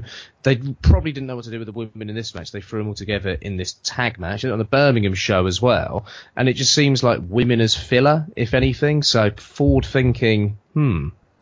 I'd also say as well, it, it was strange booking at the end because we had Charlie Morgan turn on Toni Storm. Yeah. And it kind of meant what was we really been watching then for the previous little bit. I wonder you know whether I mean? that was a, a, decision of necessity. Maybe it's the fact that Jinny isn't going to be wrestling in the coming weeks, and maybe they're thinking they can slot Charlie Morgan into those roles in those matches that, that Jinny was supposed to be in. That's the best I can come up with. Yeah, then she's going to have to have a hell of an upgrade on this performance. Mm. I don't like saying that. I get no pleasure from that because I've seen her have much better matches than this. Mm. But really, in order for this to work, she's going to have to have a couple of absolute stormers. Yeah. Pardon the pun. Uh, moving on then, next up we have the Mark Andrews and, and Flash Morgan Webster. A match that I said before it was a stack card, but this was a match that was added late, and I just kind of looked at it like, nah. I mean, these are two guys who, I mean, I love Mark Andrews, but I feel like Progress uh, uh, they're doing a good thing with the Eddie Dennis feud, um, but I feel like I've seen him have every match he can possibly have in progress. Morgan Webster's someone who's just just a bit lost, a bit dead in the water at the moment. Uh, but this was actually, despite that, actually really good. I thought there was a lot of storyline stuff mm. that we'll get into, into in a moment, but in isolation as a match, uh, I really enjoyed this thing. Yeah, I thought it was really good fun. Um, I also thought it made a lot of sense. If you go back to Ali Pali when Flash almost turned on Mark Andrews, and obviously didn't. They hugged, and we got Eddie Dennis who came in from behind as well, and it almost played into that a little bit. Uh, Flash didn't look too happy after the match either, so we got a little tease as well. So I think in terms of booking a match that um, had been kind of there ready to be made for months now, if anything. Um, it was a good piece of booking. It was a nice, clean match as well. It was enjoyable. Both guys seemed like they'd worked together quite a lot before, knew one another's spots. I really enjoyed this match. Yeah, Yeah. I did. I mean, I think the last five minutes in particular were really, it really felt well paced. There'd been a kind of bit of a slow, slow build up at the start, but it worked really well into the into the final few um, into the final few minutes. Um, and again, I mean, it's really unfortunate because you know we're we're talking about sort of some of the the storyline things in terms of Eddie Dennis and his recent injury. So I, I don't know how long he's going to be out for, but I think he's going to be July, out apparently. July, which I never want to see anyone injured. For the sake of this particular storyline, is not the worst thing. But obviously, for Eddie not working in that time, it's it's terrible. No one wants to see anyone injured. He's out till Um, Ju- July now, isn't it? I believe that was the latest Yeah. prognosis. Yeah, which is a which is a real sh- which is a real shame um, for him, obviously, and and hopefully he, when he comes back he'll be hundred percent. Um, I'm intrigued by where they're going with this with the Flash um, and Vicky Haskins angle, although not quite sure because part of the problem is is that Vicky Haskins' role in progress. We're going to be coming on to this later on. Obviously, is tied in with Mark Haskins and Jimmy Havoc, and it's you know it's really hard to know what they're doing within progress. Um, so there's still so much that's kind of unanswered. What is she, you know, what is this actually going to be doing in any practical sense? 'Cause we've had zero explanations really as to what she is doing there. Perhaps Flash is the higher power. I mean, you joke, but yeah, I think Christopher Daniels was supposed to be the original uh, higher power. I think Morgan Webster could be uh, good in a role like that. Um, I mean, in all seriousness, though, I thought Webster actually. I was kind of watching him during this match, and he was very. I thought subtly with his movement in the match and the way he kind of looked at Mark Andrews when he made his entrance and got a louder pop. He was kind of a subtle heel here. Um, I've not been a fan of. I mean, I'm never a fan of a losing streak gimmick. Um, but I think he's playing his role as well as you possibly could here. And I don't know, what did you make of the, the Raw style distraction finish with Vicky turning up ringside and uh, taking away uh, Webster's uh, helmet um, to distract him? That was uh, probably the, one of the more WWE finishes I've seen. Oh, it's amazing what uh, losing a helmet can do, isn't it? Really? Um, yeah. Um, I, I, I hate that sort of booking, if I'm honest. I understand it as a necessity occasionally.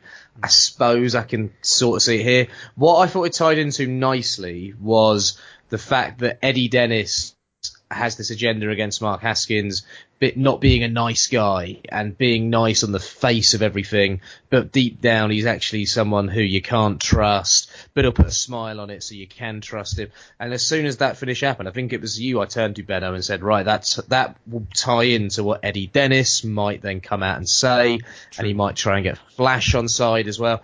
And it did, and it worked quite nicely in Eddie mm. Dennis's promo segment. So I can see why they did it. I'd, I'd have loved something a little bit more than just a helmet being grabbed because I don't know, it's a fucking helmet. They usually take them to the bat most of the time, don't they? When they put their Yeah. hat, when he puts his hat and helmet down. but Eddie Dennis, I thought was great uh, post match with his Oh, promo once again. His promo Polo shit, for not so great. I liked what uh, your, Benno's mate Gary said to me when he said, "He's your top heel. Why is he wearing what he's wearing?" And I thought straight away, yeah, that's a good point. He looks like he is like I don't know, going for a night out down Yates's or something in what he was wearing. so there could have been a little bit more consideration as to that. But the actual substance and content of the promo was excellent. Um, I'm gutted Eddie Dennis is out till July, but at the same time, maybe they can rethink the how they plot this storyline out and get it to lead into Wembley potentially. I would say, I mean, talking wrestling tropes, one thing I was very impressed with that Ring Crew came out to separate them, and wouldn't you know it, they were actually successful in uh, pulling Yeah. Dennis away and separating them. I mean, no, I know you can't really do much physical with Eddie Dennis, but I, I kind of like that. It seemed to, uh, it got the Ring Crew over. Uh, maybe that wasn't the the intent of the angle, but every now and then, yeah, that those types of things should probably work rather than every time that you get Ring Crew involved, they all get bumped. Uh, which is something we maybe saw a little bit of later on in the show.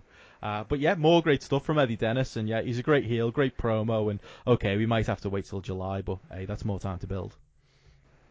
Uh, so next up, then we had uh, Zack Sabre Jr. and Tyler Bate. Uh, this was a match I was very much uh, looking forward to, and it definitely delivered. It was the kind Mhm. of classical technical brilliance, like a almost like an older school British match, but with your modern twists, with hard strikes, and just great chemistry between two. There were a couple of standing ovations in this one, weren't there, JP? And it was just a just an absolutely awesome match, and probably what you'd expect when you put uh, two of uh, Britain's Abs- best against each other.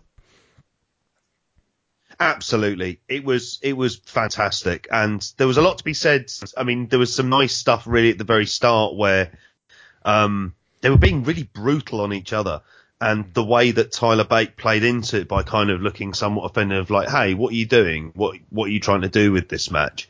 Um, as Zach, who was giving delivering these sort of vicious kicks.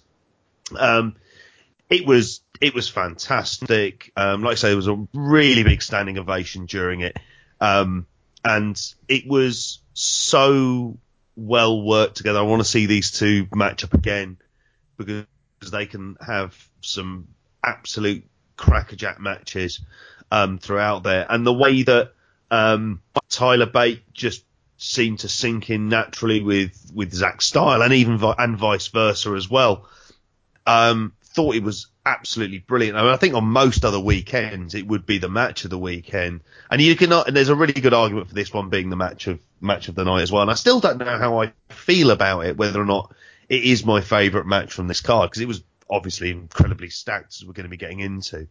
Hmm. I thought Zack said, even if you can't call it the best match, I mean, having this match, having the match with Riddle, uh, Yeah. and the David Starr match on Tetsujin, and I think it'd be hard pressed to pick anyone other than Zack Sabre as uh, wrestler of the weekend here, Joe. Oh yeah, he had an absolutely amazing weekend. I think you could even argue that he's been the wrestler. I know it's very early to say this, but the wrestler of 2018 so far. His January and his February have been absolutely amazing between Progress, Rev Pro, um, Evolve as well. He's done some great stuff in that I've seen. The Tetsujin match with Starr. He, he's been absolutely tearing it up recently, and long, long may it continue because he's not had a even average match this year. I've seen a good amount of what he's done this year so far, and I've been impressed with just about everything. And also, it's the variety of opponents that he's facing as, as well. He can have a really hard hitting match with the likes of a WALTER and Evolve. He can come here and have a really kind of smooth technical match with Tyler Bate that sort of involves a nice bit of subtle storytelling as well. He can have a glorified squash against Darby Allin, and he can do something with Suzuki-gun in a tag match at Your Cool as well. And everything he does has been absolutely brilliant. Um, if we don't see Zack Sabre Jr. in kind of a top three, top five um, in the world by the end of the year for his work this year, I'll be quite amazed. If he carries on at this pace, then he's doing himself a lot of favours this year. Yeah, I want to see him in my favourite wrestler this year. Oh yeah, absolutely. Yeah. absolutely. And I want to see a really good um, tag title run and a really good world title run with uh, Suzuki in Rev Pro as well. Because if he's on more cockpit shows as well, I'm going to be going to those shows every month. If that's the case because you know that he's going to be delivering good title matches month after month and building that title into something really special as well. Yeah, I think I think what I like about him as well is the like you said, the variety of matches that he can have, but even the fact that the variety of finishes, the fact that his finisher on Yeah. a given night is whatever he kind of feels like. I mean, on this night it was that weird, like cattle mutilation style uh, submission, wasn't it, where he kind of killed Yeah. Tyler Bate dead. Uh, but you believe anything. There was a point in the match where he grabbed an armbar right out of the Tyler driver, and you buy that too. And that's that really just it works well for his matches, doesn't it? That you, you buy these various moments as the finish. Uh, definitely, he's got that bridging pin as well that he does. I've seen him doing an abdominal stretch sort of move to finish matches as well before. He's the the move that he did on Bate to finish it. Um, is his kind of ultimate finish uh, because it's the move that he uses on Ospreay whenever he finishes him in Rev Pro. That's right. And yeah. I think using that as your kind of it almost reminds me a little bit of what Kobashi using the Burning Hammer or Misawa using the Tiger Driver 91 and like the modified versions of it and like the Ganso bombs and all that sort of stuff from all Japan because there's that little bit there's that little bit of an extra layer to the story that he's using that finisher that he has to use to put that opponent away because they're so good that they can take him to his absolute limits. And it's also the way that he finds his way into the finisher at times as well. I think is absolutely great. Um, it's one of the things that becomes unpredictable about Zack Sabre Jr. match as well. How is it going to end? But there is a little bit of predictability when he puts whatever this move where he sit, basically sits on their head and spreads their arms out, uh, whatever he calls that, you know that is the end, if anything. So Mm. really good work on his part in coming up with a variety of different finishes that you can throw into a match. One last finish I'd love to see him come up with is a strike. If he could finish sort of a match of a strike, like a knee strike or something occasionally, because his strikes are Shi- great. Shining Wizard variation. Maybe the only thing you would maybe say with that is his size and how much he's got on him. You could Yeah. argue that maybe it wouldn't make as much sense, but I'm sure he could find a way of working something like that into a match as well. Yeah.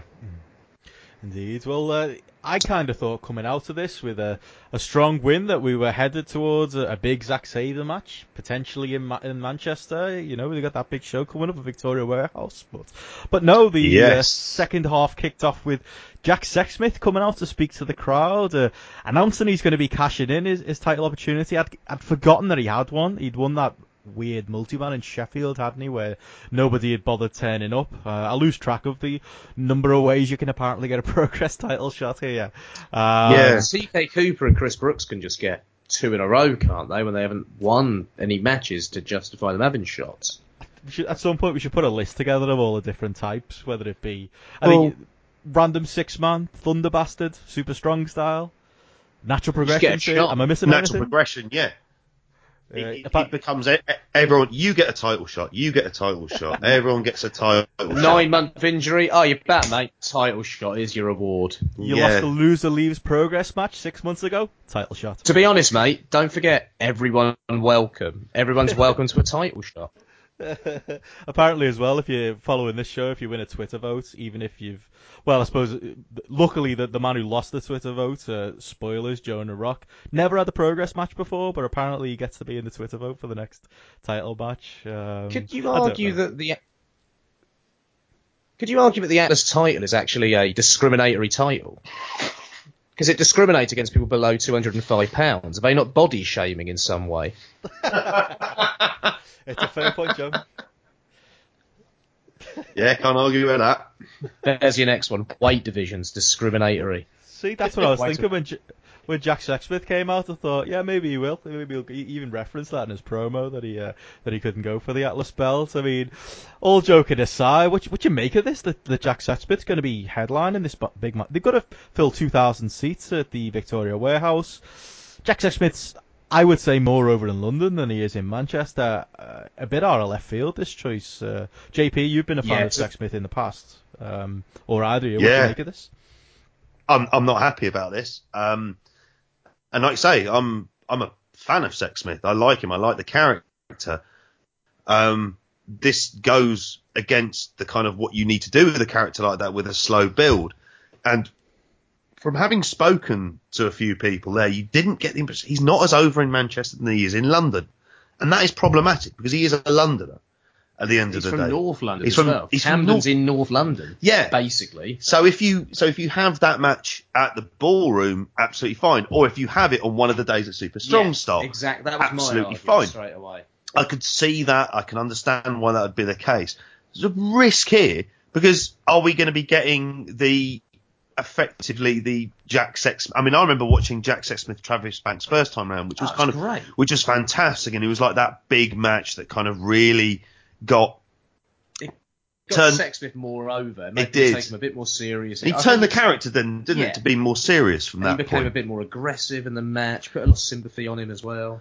Yeah, I don't, and like you say, they're going to try and f- sell out with 2,000 seats, which they might well do, but I, it, this match is not going to be, I, I find it hard to think that this is the match you're going to, they're going to come up, that the crowd are going to come away with, thinking, yes, this is the match you really want to see, this was the best match of the weekend.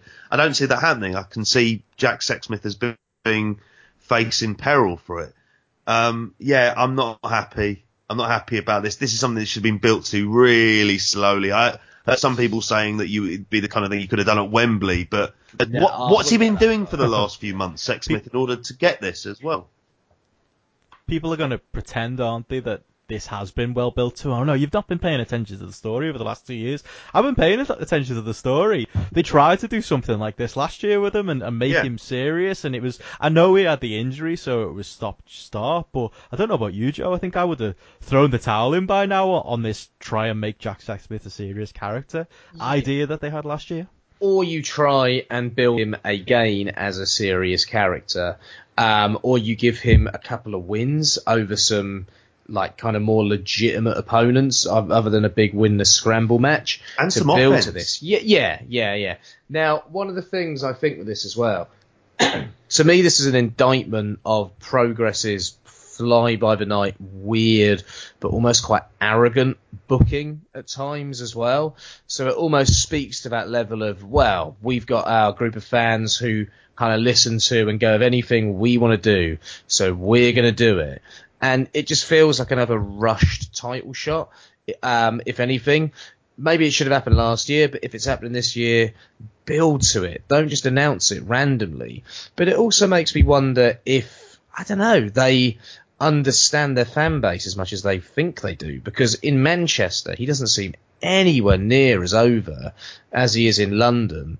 And it just seems like we've got another title match on a big show again that doesn't really have any build. It's again a personal story. Um, Brixton, Mark Haskins' personal story. No real feud going into the match. Um, Ali Pally last year, an attempt at a feud between Travis Banks and Pete Dunne, but wasn't much of one, let's be honest. And now we've got this, which is then their biggest show since Ali Pally, and it's kind of like, ah, right. Unless there's another match that's going to main event over this match, which wouldn't surprise me because they seem to like putting the world title on in the middle of the show, uh, sort of recently as well. So who knows if this is going to be the main event or not. But as much as I like Sexsmith, and as much as I've enjoyed the Sexsmith storyline and the Sexsmith character, and I like him as a wrestler, um, yeah, I'm not sure this is the way to go. And was there much of a response when he announced he was going to be fighting for the belt at Victoria Warehouse? I don't remember much of a response. No, that's it. I I think people were just. I think a lot. That's the other thing you mentioned earlier about the Manchester crowd. A lot of the people there, I, in my personal experience anyway, are people who don't always follow the Camden shows or the Sheffield shows, so they probably had no idea Jack Sexsmith had this in his back pocket either. Um, but yeah, my first response was, "Are they messing?" Um, and I'm still feeling like that now.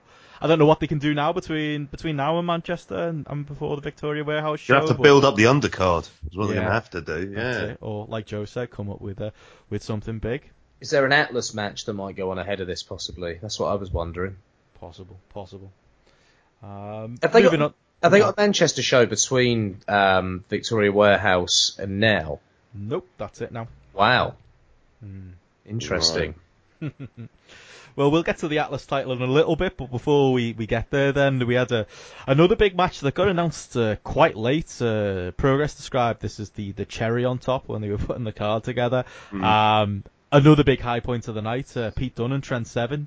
Uh, the British Strong Style tag team that I genuinely forgot even existed, um, considering that, they were a massive uh, part of Progress lore and leading to that Pete Dunne uh, winning the world title. But yeah, until this night, I genuinely forgot they were a team uh, before Mustache Mountain got back together, taking on David Starr and Matt Riddle. Um, I would say they look like this was the match where I kind of was just looking at it, thinking these are four stars, all four of them coming out.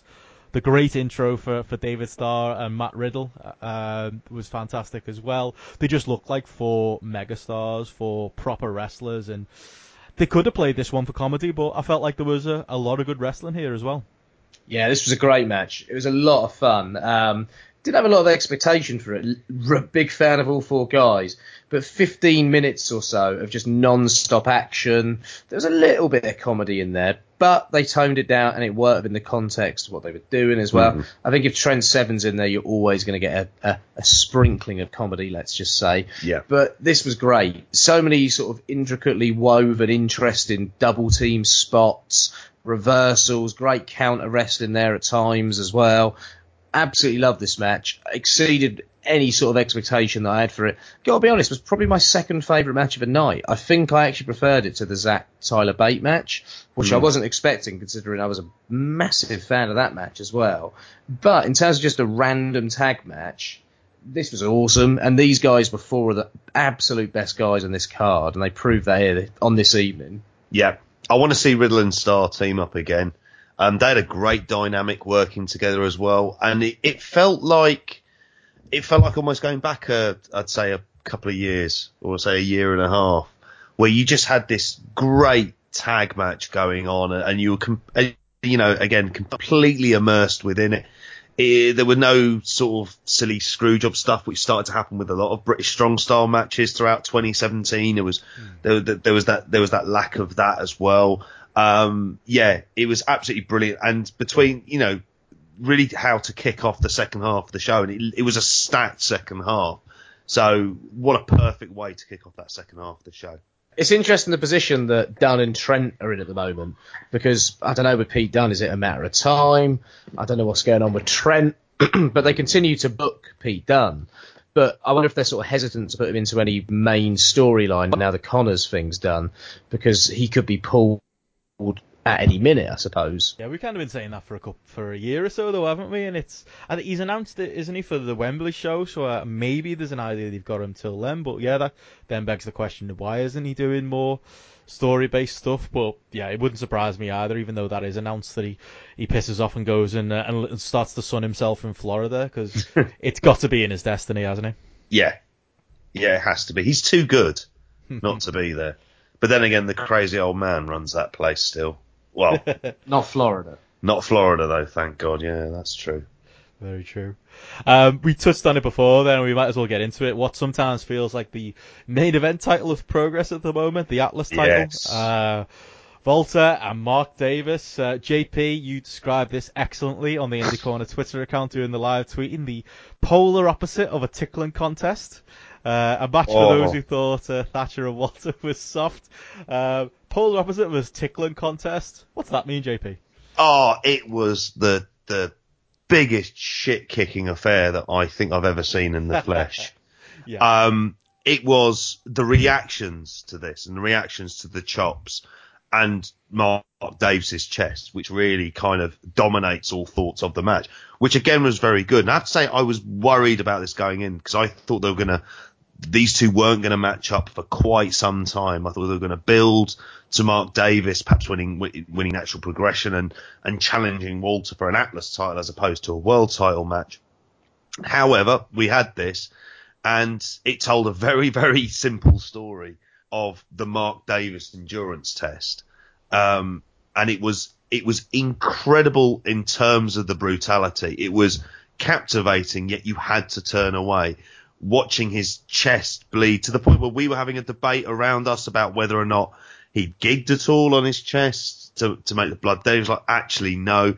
There's been lots of photos up online of his, of his chest as well. So again, if you thought Ilya Dragunov had anything after the Walter match at 16 carat, oh my god, this was like a whole new level to me. And, and it was incredible. I mean, Mark Davis is now over big time. Yeah, he made himself into a star with this performance. Yeah. The response he got, like people liked Aussie Arrow anyway, but the response he got, uh, Aussie Arrow, Aussie Open, but the response he got at the end of this was great. Like there was a lot of respect, a lot of appreciation. If I was them, I'd consider doing a rematch of this at Victoria Warehouse. Yes. If you're going with a Manchester crowd again after this one, there's definitely more to this story. It seemed to me like it was the classic um, progress booking style where the challenger loses the first match, the babyface challenger that is, and then he comes back and he wins that second match um, after a kind of build uh, where they gradually overcome uh, that foe, and Walter being that foe this time. Um, like you basically said it, JP. Really simple story, and I loved how it was Mark Davis hits hard, but Walter hits harder than Mark Davis, and he's going to tell him that he hits harder time and time again. Walter's just incredible. Do you Yeah. think that hurt Mark Davis at all? The fact that his gimmick is that he hits hard and everything he did just paled in comparison to, to, to Walter. I almost wanted them to stop at one point just to just stop trying. Uh, you can't compete with this man. Do you think that hurt him at all? I think it's part of the story that they're telling. Well, I hope it is. Yeah. I hope It's they whether come- you believe that, isn't it? Whether you believe there is a long time story here, or if they- they just threw this match together to fill a role on the card, which was kind of my worry going in. But you're right, there's an obvious story there. It'd be a shame if they don't tell it. yeah, if they don't go with that story following this, then they're really missing out, to be honest, and doing Davis a disservice. Because Walter as well, I thought was great at sort of changing the pace of this match at the, the appropriate time. He'd change up from chops to a boot that he'd throw in, Mm. and as soon as he'd throw that in, it would have a real impact because we've been used to seeing the chop at that point in time. It reminded me sort of of an 90s All Japan match where you've got, say, a Misawa going up against like a Jumbo Tsuruta, and he can't get there the first time. He doesn't quite have what it takes, or say. Yeah. Um, Kobashi when he was coming up as well as a younger guy. Um, there was sort of, it was rooted in that. I know Walter loves that style of wrestling and loves that psychology as well. And in terms of a simple approach to psych, like to ring psychology, this had people kind of enraptured. Like Yeah. people were so immersed and into this match. I was stood around a group of guys, for about six of them, and two of them were fans. I think they were on some sort of stag do, and four of them were kind of casual wrestling fans. And they were like, "Oh, who's this guy?" Then talking about Walter being, you know, his body and all the rest of it. Um, and as soon as he started throwing chops in, they were like, "Oh my god, is this real?" And all the rest of it. And they were really kind of encapsulated in the match, if any, it's encapsulated, that's not the right word, enraptured, enraptured in the match that was going on in front of them, stopped talking shit, um, stopped going to the bar and just watched and kind of uh, made noises every time Walter threw a hard chop, and then was sp- chatting about how hard Mark Davis was to take all that punishment after the match. It's like, wow, that has worked. like you Yeah. told that story in a simple way, and it's a painful way for Mark Davis, but it's worked. I, I really hope they go down a route over the next few months that isn't what Joe had said that, that Progress do like to do with the challenger winning it second time round. I'm hoping for something that's actually closer to David Starr, Walter, and that series where you you can beat have you can have tags with Ringkampf and Aussie Open, and you can Oh, have awesome. Mark Oh, yeah. Davis trying to challenge to get to that point. I mean, Have him kill Kyle Fletcher at some point. yeah, have have that happen. You know, have this idea that you you know he's trying to get on that level where where Walter is, and that the fact that his chops aren't hard enough that maybe he'll have an absolute war with Timothy Thatcher at some point, which I'd be down to see given Timothy Thatcher's form over the last eighteen months as well. Um, yeah, it was. It has to be seen to be truly believed. I'll be absolutely fascinated to see what this is like on the VOD when it comes out. One of the great things about these Walter matches at the moment um, is the atmosphere and the kind of presence that he Yeah. has in the uh, Progress venues, because people kind of treat him as something slightly different, as something else. I don't want to say it's um, like he's Brock Lesnar, but there is an element of what Brock Lesnar was a couple of years ago after the sort of Undertaker uh, uh, streak and all the rest of it in WWE. Whereas I don't know, people kind of see um, Pete Dunne, and it's like Pete Dunne's a star, but and he's got presence, but people don't stand to attention in the same way they do in the Walter match. Like at times, people seem genuinely concerned for his opponent, and it's rare you get that in wrestling these days. And that is a huge testament to Walter's ability, but also how good he is at getting his opponents over. And it's not, not to discredit the opponents at all. I think Mark Davis did an absolutely great job in this and really held his own. Um, but I just want these matches to continue. I'd love to see a really, really long Walter reign here that does maybe end with a Mark Davis win down the line at some point because Yeah. yeah, they've they've got someone here with Walter and I, I think they know it. Yeah, yeah. and and just to um just to add on one final um point onto this match, which has now completely left my head as soon as I'd said that. So I thought it was better than the Thatcher match. I've got to say, I know on the last podcast I'd rush watching the Thatcher match. I was going to ask. I went back and I rewatched the Thatcher match, and I, I liked it more than the first time. I wasn't in the right mood when I watched it the first time. I thought this was better. I don't know if it's a bit of live bias that um, has maybe convinced me of that, but I was more into this than I was, and I was concentrating a lot more. It held my attention a lot more. Um, maybe it's because I, I like Timothy Thatcher, but I'm more interested in Mark Davis at this moment in hmm. time because I really think he's going somewhere in the UK. So maybe that had my attention. I don't know, but at the same time, yeah, I thought this for me trumped the Thatcher match. I, th- I think I'd have them about even.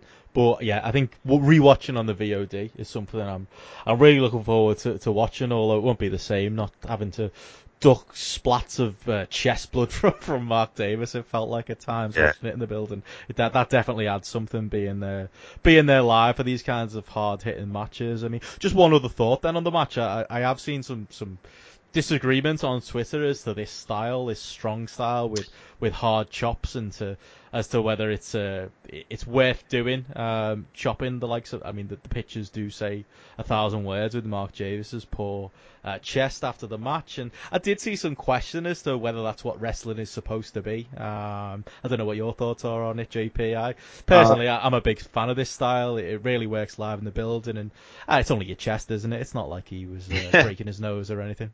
Now, I'm I'm a big fan of this style, and I think one of the things that we forget is that if you think of wrestling in the same way as any kind of art form, let's say film, that's an easy one for me to do, then within that you've got different subgenres. Whenever I hear the phrase that like, is wrestling meant to be this?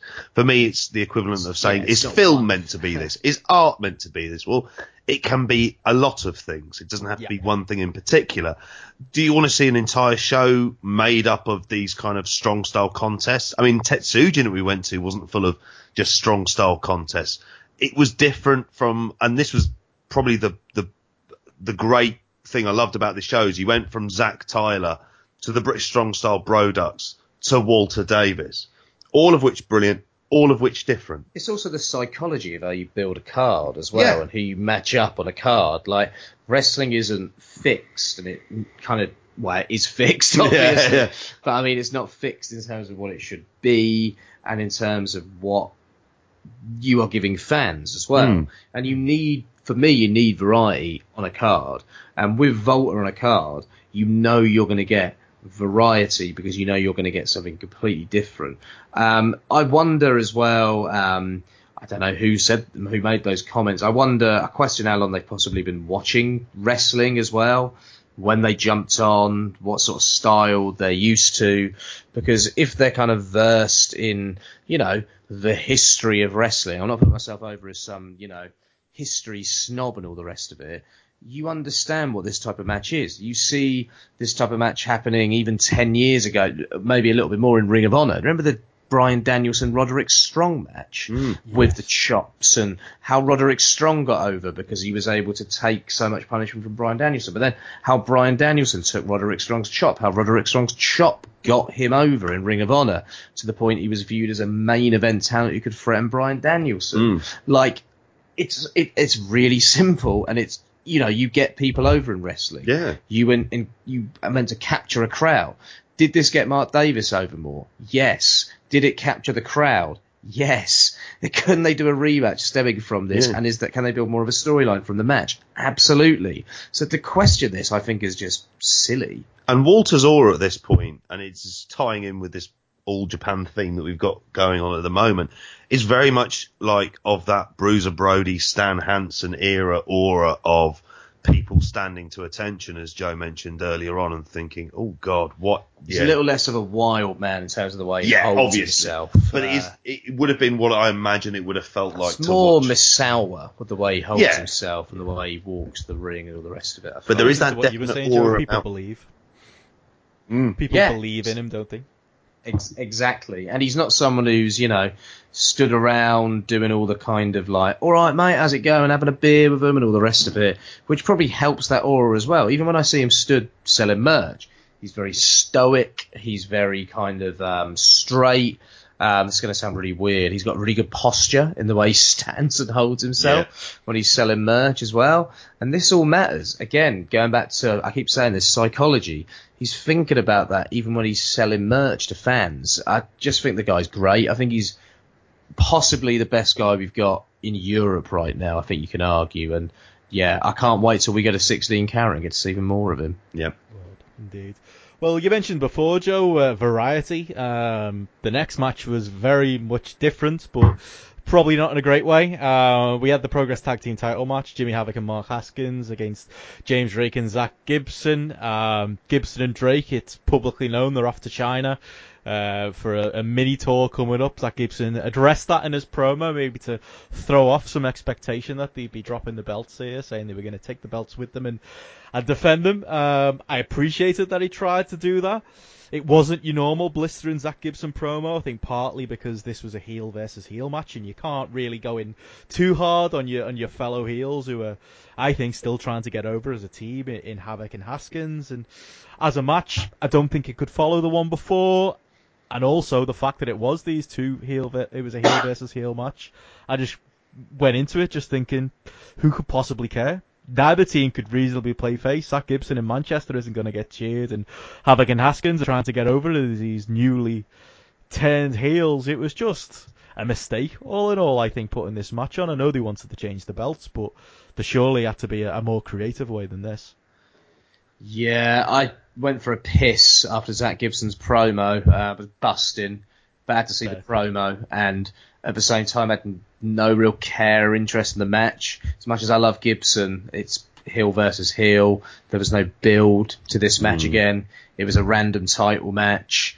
Um, they've lost the belts in a random title match. I know they're off to China for a couple of months.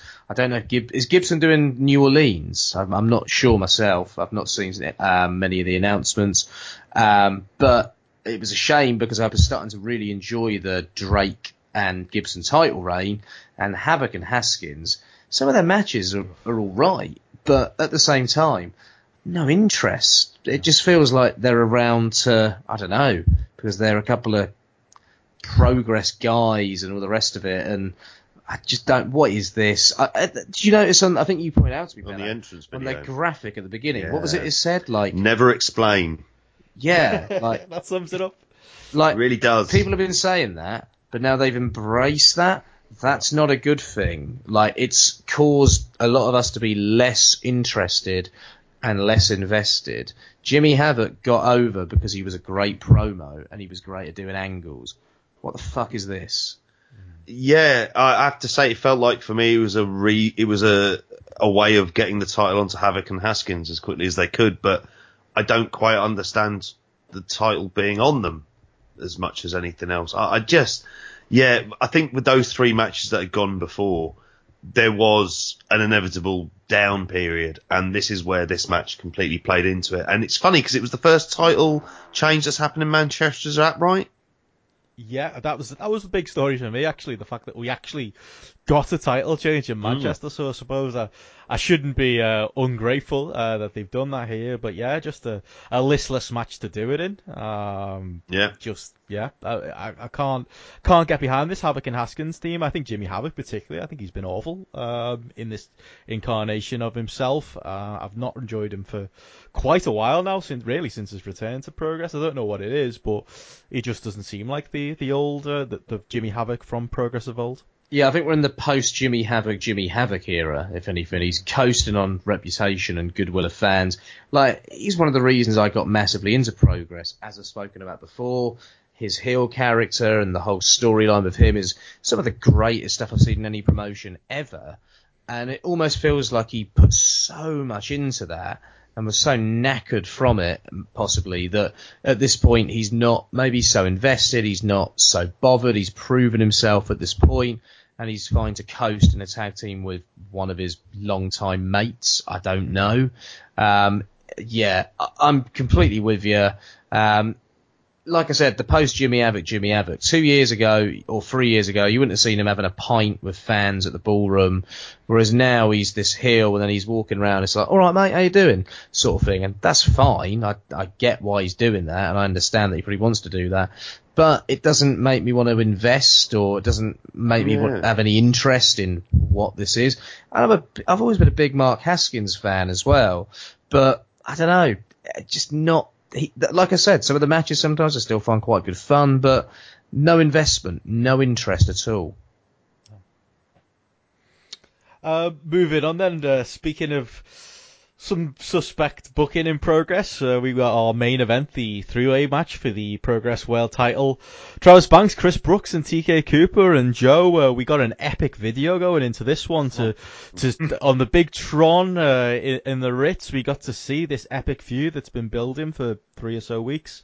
Um, and we also got to listen to the um to the to the to the podcast on the way into the show as well about the possible dynamic between these oh, three. Oh, me. The Progress official podcast that's got the uh, the merch guy talking in kayfabe terms. Yeah, I'll be uh, giving that one a miss uh, from now on. Um, yeah, the big Bill Bill Apter fans back in the day. Oh possibly. God, were they? Yeah. they've tried to make this epic, and I do. I mean, I was going to make a point on the previous match. I think I would guess if Progress had the way, CCK would have still been champions, and it would have been them that were losing to uh, the Haskins and Havoc team. And I think similarly, if we didn't have the Lykos injury, I wonder whether Chris Brookes would be in this position. Um, but yeah, this story, this epic story that's led to this three-way. I know there's the history with all three men, and it goes back further than the last month or so before anyone writes us angry tweets. But I just can't bring myself to care about this. And there were three much better, much more interesting matches on the card. And I do wonder if if this didn't have the the story hampering it, whether I would have been more into this. But yeah, in the building, I, w- I was struggling to. At this point, I was just watching the clock, thinking, yeah. I mean, they're having they're having a good match here, but I, I just don't really care. Do you know what? It's one of. I'm just saddened that I was bothered after when Travis Banks got the title through the whole storyline that had gone through the summer in the build up to um to him winning at Ali Pali. Then what we were given was Travis Banks, the killer champion, having killer matches, and that was great and could have gone with that. The storyline tells itself, but no, we have to go into effectively some sort of WCW circa 2000 like storylines that are going on where everyone has to betray one another every five minutes. I'm uh, yeah, I, am not invested in this storyline. The crowd were really behind Chris Brookes for this one, and I think that's a testament to actually what they're kind of doing with with Travis Banks. I also think it's a testament to uh, having a brand and marketing yourself True. very effectively yeah. on Chris Brookes' part. I'll give him that. Yeah. Um, yeah. Like, so they've had two singles matches, um, Brookes, uh, Banks beating Brookes at Birmingham, Banks beating TK at the ballroom to get to a triple threat. Like, come the fuck on. Like, this is just shit. like, Travis Banks is one of my favourite wrestlers. JP said it. He was having killer matches. Travis Banks, I don't think thrives in soap opera. If I'm honest with you, no. he thrives having good matches. He's a champion that should be having good matches. The TK feud is an absolutely logical feud. I get that, but they've got to it in the most rushed soap opera like manner possible. And they've killed any interest I have in TK. Like, didn't TK have a match at the Dome and then he got a title shot? It's yeah. like, he's been out. Like from a logic standpoint, why would you, after one match, you've been out for eight months, want to walk into a title match? Surely you're you should you should save yourself. Surely you should rebuild yourself. I thought there was a natural story to tell with TK going into maybe the natural progression mm. and saying I've got to start from the bottom again. And then I'll be there. Okay, now I'm here. Sorry, bad joke. Um, you could build him up. You could have him win it, to rebuild himself, or even go close and then maybe do something in the super strong style, and you could gradually build to the Banks match down the line. You could do months where you have the super uh, the super strong style, the South Pacific Power Trips still team up. You could have little teases here and there, and it would have worked really nicely. Instead, we've got this like shades of grey kind of defined character that is kind of half heel, half face we got Travis Banks getting booed as a result again, of this because again, it's just yeah. a weird match and it's a weird oh, dynamic. Oh, the writing is yeah, the writing is genuinely awful of this, and they're rushing through matches. Now I know you. I don't know when Lykos is back, and you can't. I, I know you can't do the South Pacific Power Trip against CCK until that time. But really, I would have saved a TK Travis match until after you've done that match at least have them lose. You tease dissension following that match. Maybe there was a little bit of dissension beforehand. Maybe that's where the turn occurs. Mm. It there's no turn. Nothing's happened here. What is this? Where are they going? TK Cooper's someone I've been interested in for ages. My interest in him is just about dead at this point. Well, we we've seen this happen where we've had TK come out at the Birmingham show at the start of January. He's then got a title shot in late January. We're talking about his second title shot by the 11th of February. What- what now if one, what? One match at, at the Dome. Yeah, it's like what what's happening here. And the thing is, we're saying all of this stuff. We're being mm. very critical. I actually liked the match. Well, the match itself was was good. And I thought in the moment as well, like, as much as logically it makes no sense, I think they did a good enough job in the match with the crazy chair stuff, stuff on the outside, and TK almost dying on that Spanish fly. Oh, that was Um, insane when he oh. spiked himself with Oh. double Spanish fly. That's a spot Yeah. people need to see. It- But they, they they did a lot of stuff that kind of brought you in. I I bought there was a near fall where Brookes hit a J driller, and I Yeah. did buy it just in that second, and then I remembered again this ain't happening uh, because I don't buy Chris Brookes or TK as challengers. Here, the problem I have with this as well is I enjoyed the match, and it sounds like I didn't because I'm Mr. obviously negative as always and all the rest of it. but at the same time, I did genuinely enjoy the match, but I couldn't invest in it because I'm annoyed that we're never going to get that moment where Travis and TK actually face off against each other because they've ruined any moment that will exist by throwing that out there.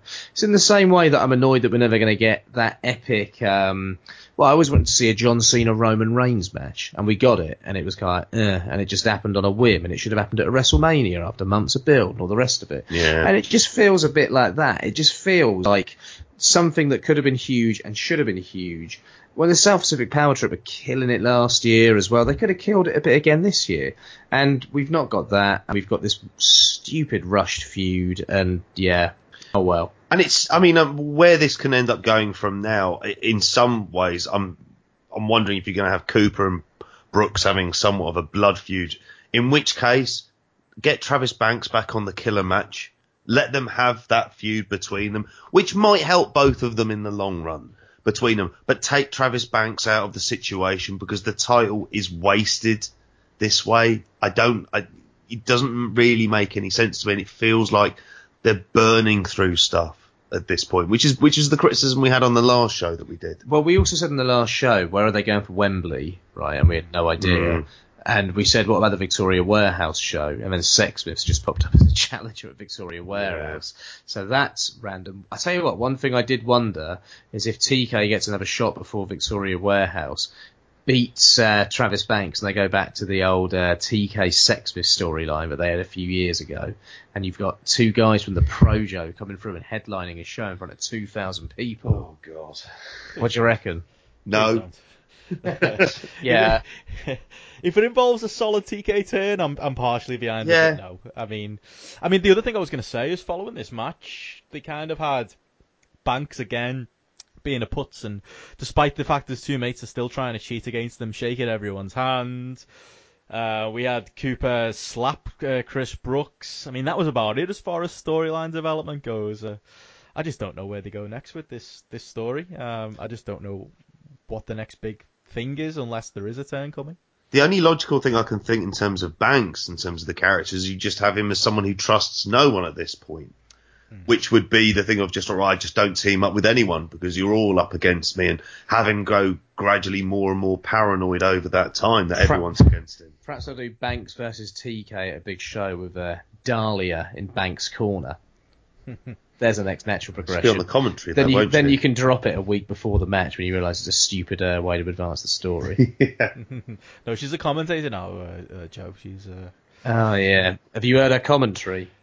unfortunately, yeah, she did the one match, didn't she, on the last show? Um, I've heard people rave about it. I've, I'll be honest, I heard her do the one match on the last chapter, and I watched the Connor Mills match uh, from the last Dome show. Um, that was highly praised, and she was, I don't know, mini.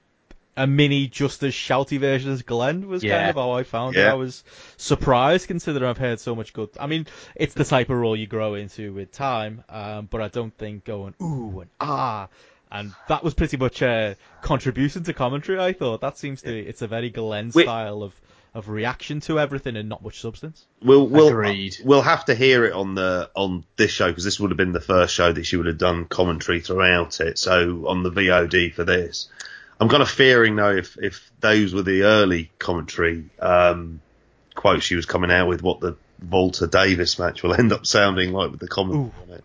And, Like when I I watched the Mills versus Mayhew match, um, and sh I found it very annoying. Um, and I just sort of wondered what a, a lot of her frame of reference was. And I, she's a wrestler, I know, and this is me sounding like a snob again. I did, got the impression she hadn't watched a great amount of wrestling. I don't know if that's a fair comment or an uneducated comment to make. One of the things I find with this move as well is um, progress are making this move purely because they're trying to look like a progressive company again, I think. And it's kind of like, oh, look at us putting a female um, into the commentary position. And I have no issue with them doing that. Um, Lita's commentary, Renee Young, when she did NXT, really enjoyed it, thought it was absolutely fine. Renee especially was very good. Um, but at the same time, a few Twitter comments I saw, there was a guy who reacted to this and said um, something like, oh, God. And uh, the Progress main Twitter account quote tweeted him and said like, "Oh, look at this," as if the guy was being sexist when contextually there was no sexist. All, all he said was that he wasn't going to watch the VOD anymore. And he could, he could have put that a, a lot better. yeah, he could have. Um, and it could have been a bit more constructive in what he said. But Yeah. But consciously, in the mind of whoever was operating the Progress main account at the time, they made this really progressive move by putting a female onto commentary. So any criticism was obviously going to be um, framed as sexist criticism, whereas they completely took for granted that the guy was a 17-year-old gay male um, and tried to get him a lot of abuse, and he got a lot of abuse from many Progress fans following making a comment that wasn't related to her gender in any way at all, because the Progress retweet framed it as if it was a gender-based criticism.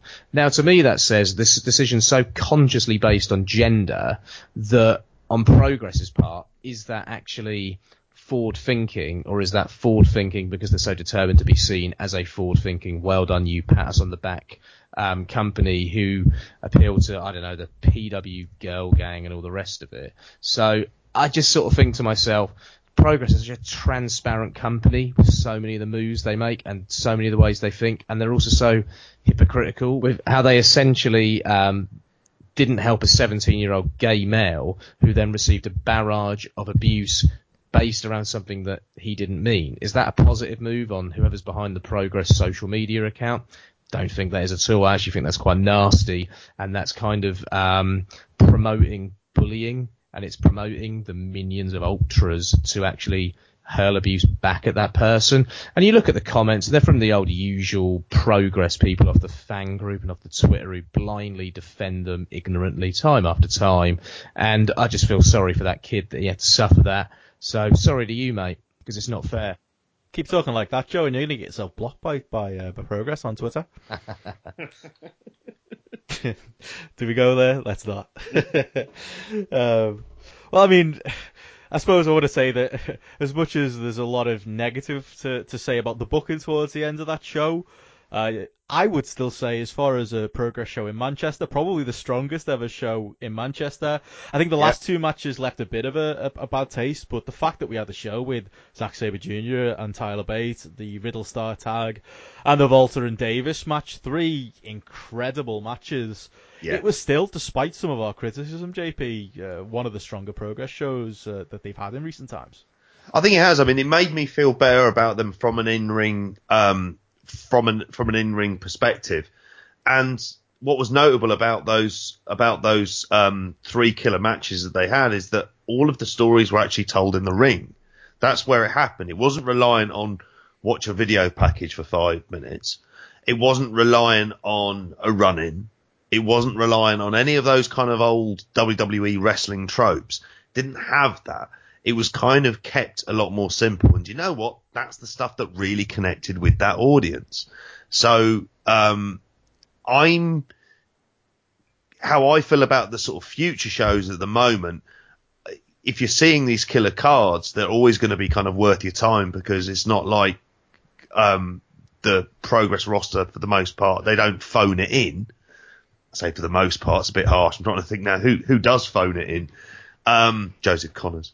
Um, but for this, it feels like I, I, felt, I felt a lot more upbeat about going to a progress show. Certainly a progress show in Manchester because I really did enjoy the atmosphere that surrounded it as well. But at the same time, there are things from a storyline perspective that are somewhat all over the place, and then and they're going to need to get this sorted out because these kind of criticisms, I don't think we're not alone in this. Yeah, they're they're very lucky that they've got a group of tight, close knit fans that they seem to pay a lot of attention to, who'll praise everything they do and tell everyone like us, the critics, that we are wrong and we are bad for being negative. It's not negativity, it's criticism at the end of the day. Being critical and being negative are two completely different things. Said this time and time again. Gotta say, as a show, I really did love this show. I thought it was a great show overall. Criticisms about the booking, like JP said, but as a show, I had, a, I had a great time, I got to say, and I was on a real high after the show as well. So fair play to them for you know they provide these moments. They do. I'll give them credit. When I come away from a progress show feeling positive, I maybe feel more positive than I do coming out of any other show. And I was really happy with this show. Um, aside from the booking, it was a great show, and I had a horrible drive home. But Yeah. at the end of the day, I think the high of the show helped me get through a horrible drive. I think that the higher the weekend, really. I mean, you're talking. Yeah, about, yeah. It's going to take some beating, isn't it, as far as a weekend of wrestling goes? I mean, just from your guys' point of view, you got to see some Liverpool. Well, you saw my flat, pretty much. Yeah. Uh, my girlfriend got to see Joe in a towel, so that was fun. Uh, we got to see a wanna bit see of. Preston. We got to lie to Joe in the morning that Sanada had beaten Okada. Go, yeah, that's To which true. Joe was thinking, how, why would they do that? Um, I, I threw up in your toilet as well, Benno. You know. That, that's true. Yeah, my girlfriend Charlotte did mention that. Yeah, no, it was all fine. You you look you, you you cleaned up after yourself very well, mate. It was a, a very late night in the crazy house the night before. You can't really be blamed. You wouldn't be the uh, the first person to have a, a reaction like that to the one pound beers that they're offering there. That should be criminal. That. Um, Yeah.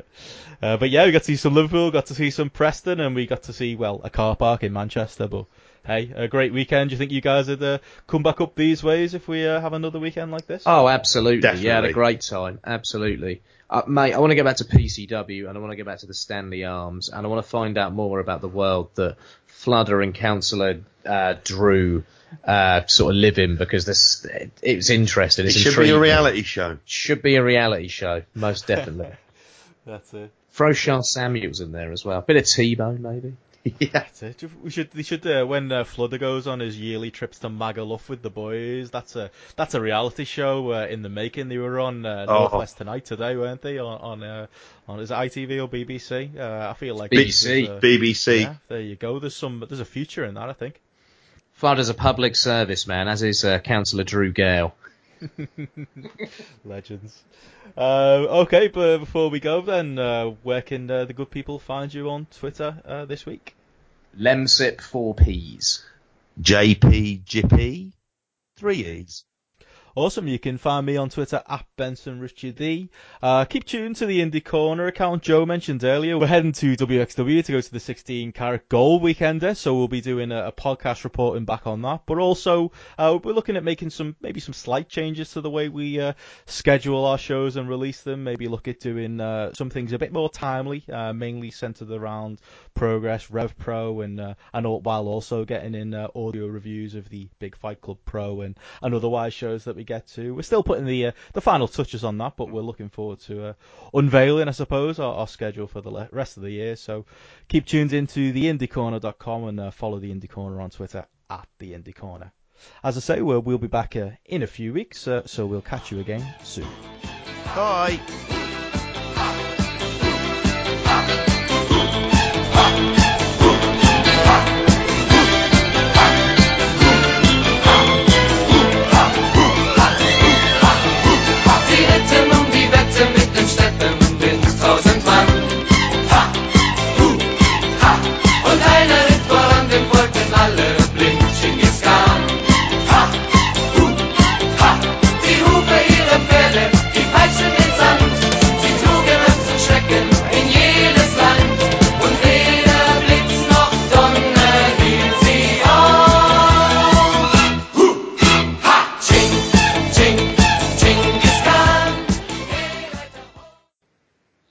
Piss. Yeah, Did we go too far with any of the old uh, Drew Gale stuff there? I'll listen back and I'll, if there's anything we need to pull out, I'll pull it out. Yeah. I could have gone on a bit. Should we do another ten minutes? 16. Drew Gale's got 16 followers, I know. Has he really? Oh, okay. Yeah, yeah. Um, Brit Wrestle Way Days. Huh? Uh, Ark JP, Andy Ogden, Drew, Drew McIntyre, Neil Docking, Charlie Sterling, Chris Brookes, MVP. MVP, Tory Phibbs, Matt Hardy. Matt Hardy, yeah, Okay. Tom Wat, Tom, Tom Watson. Watson.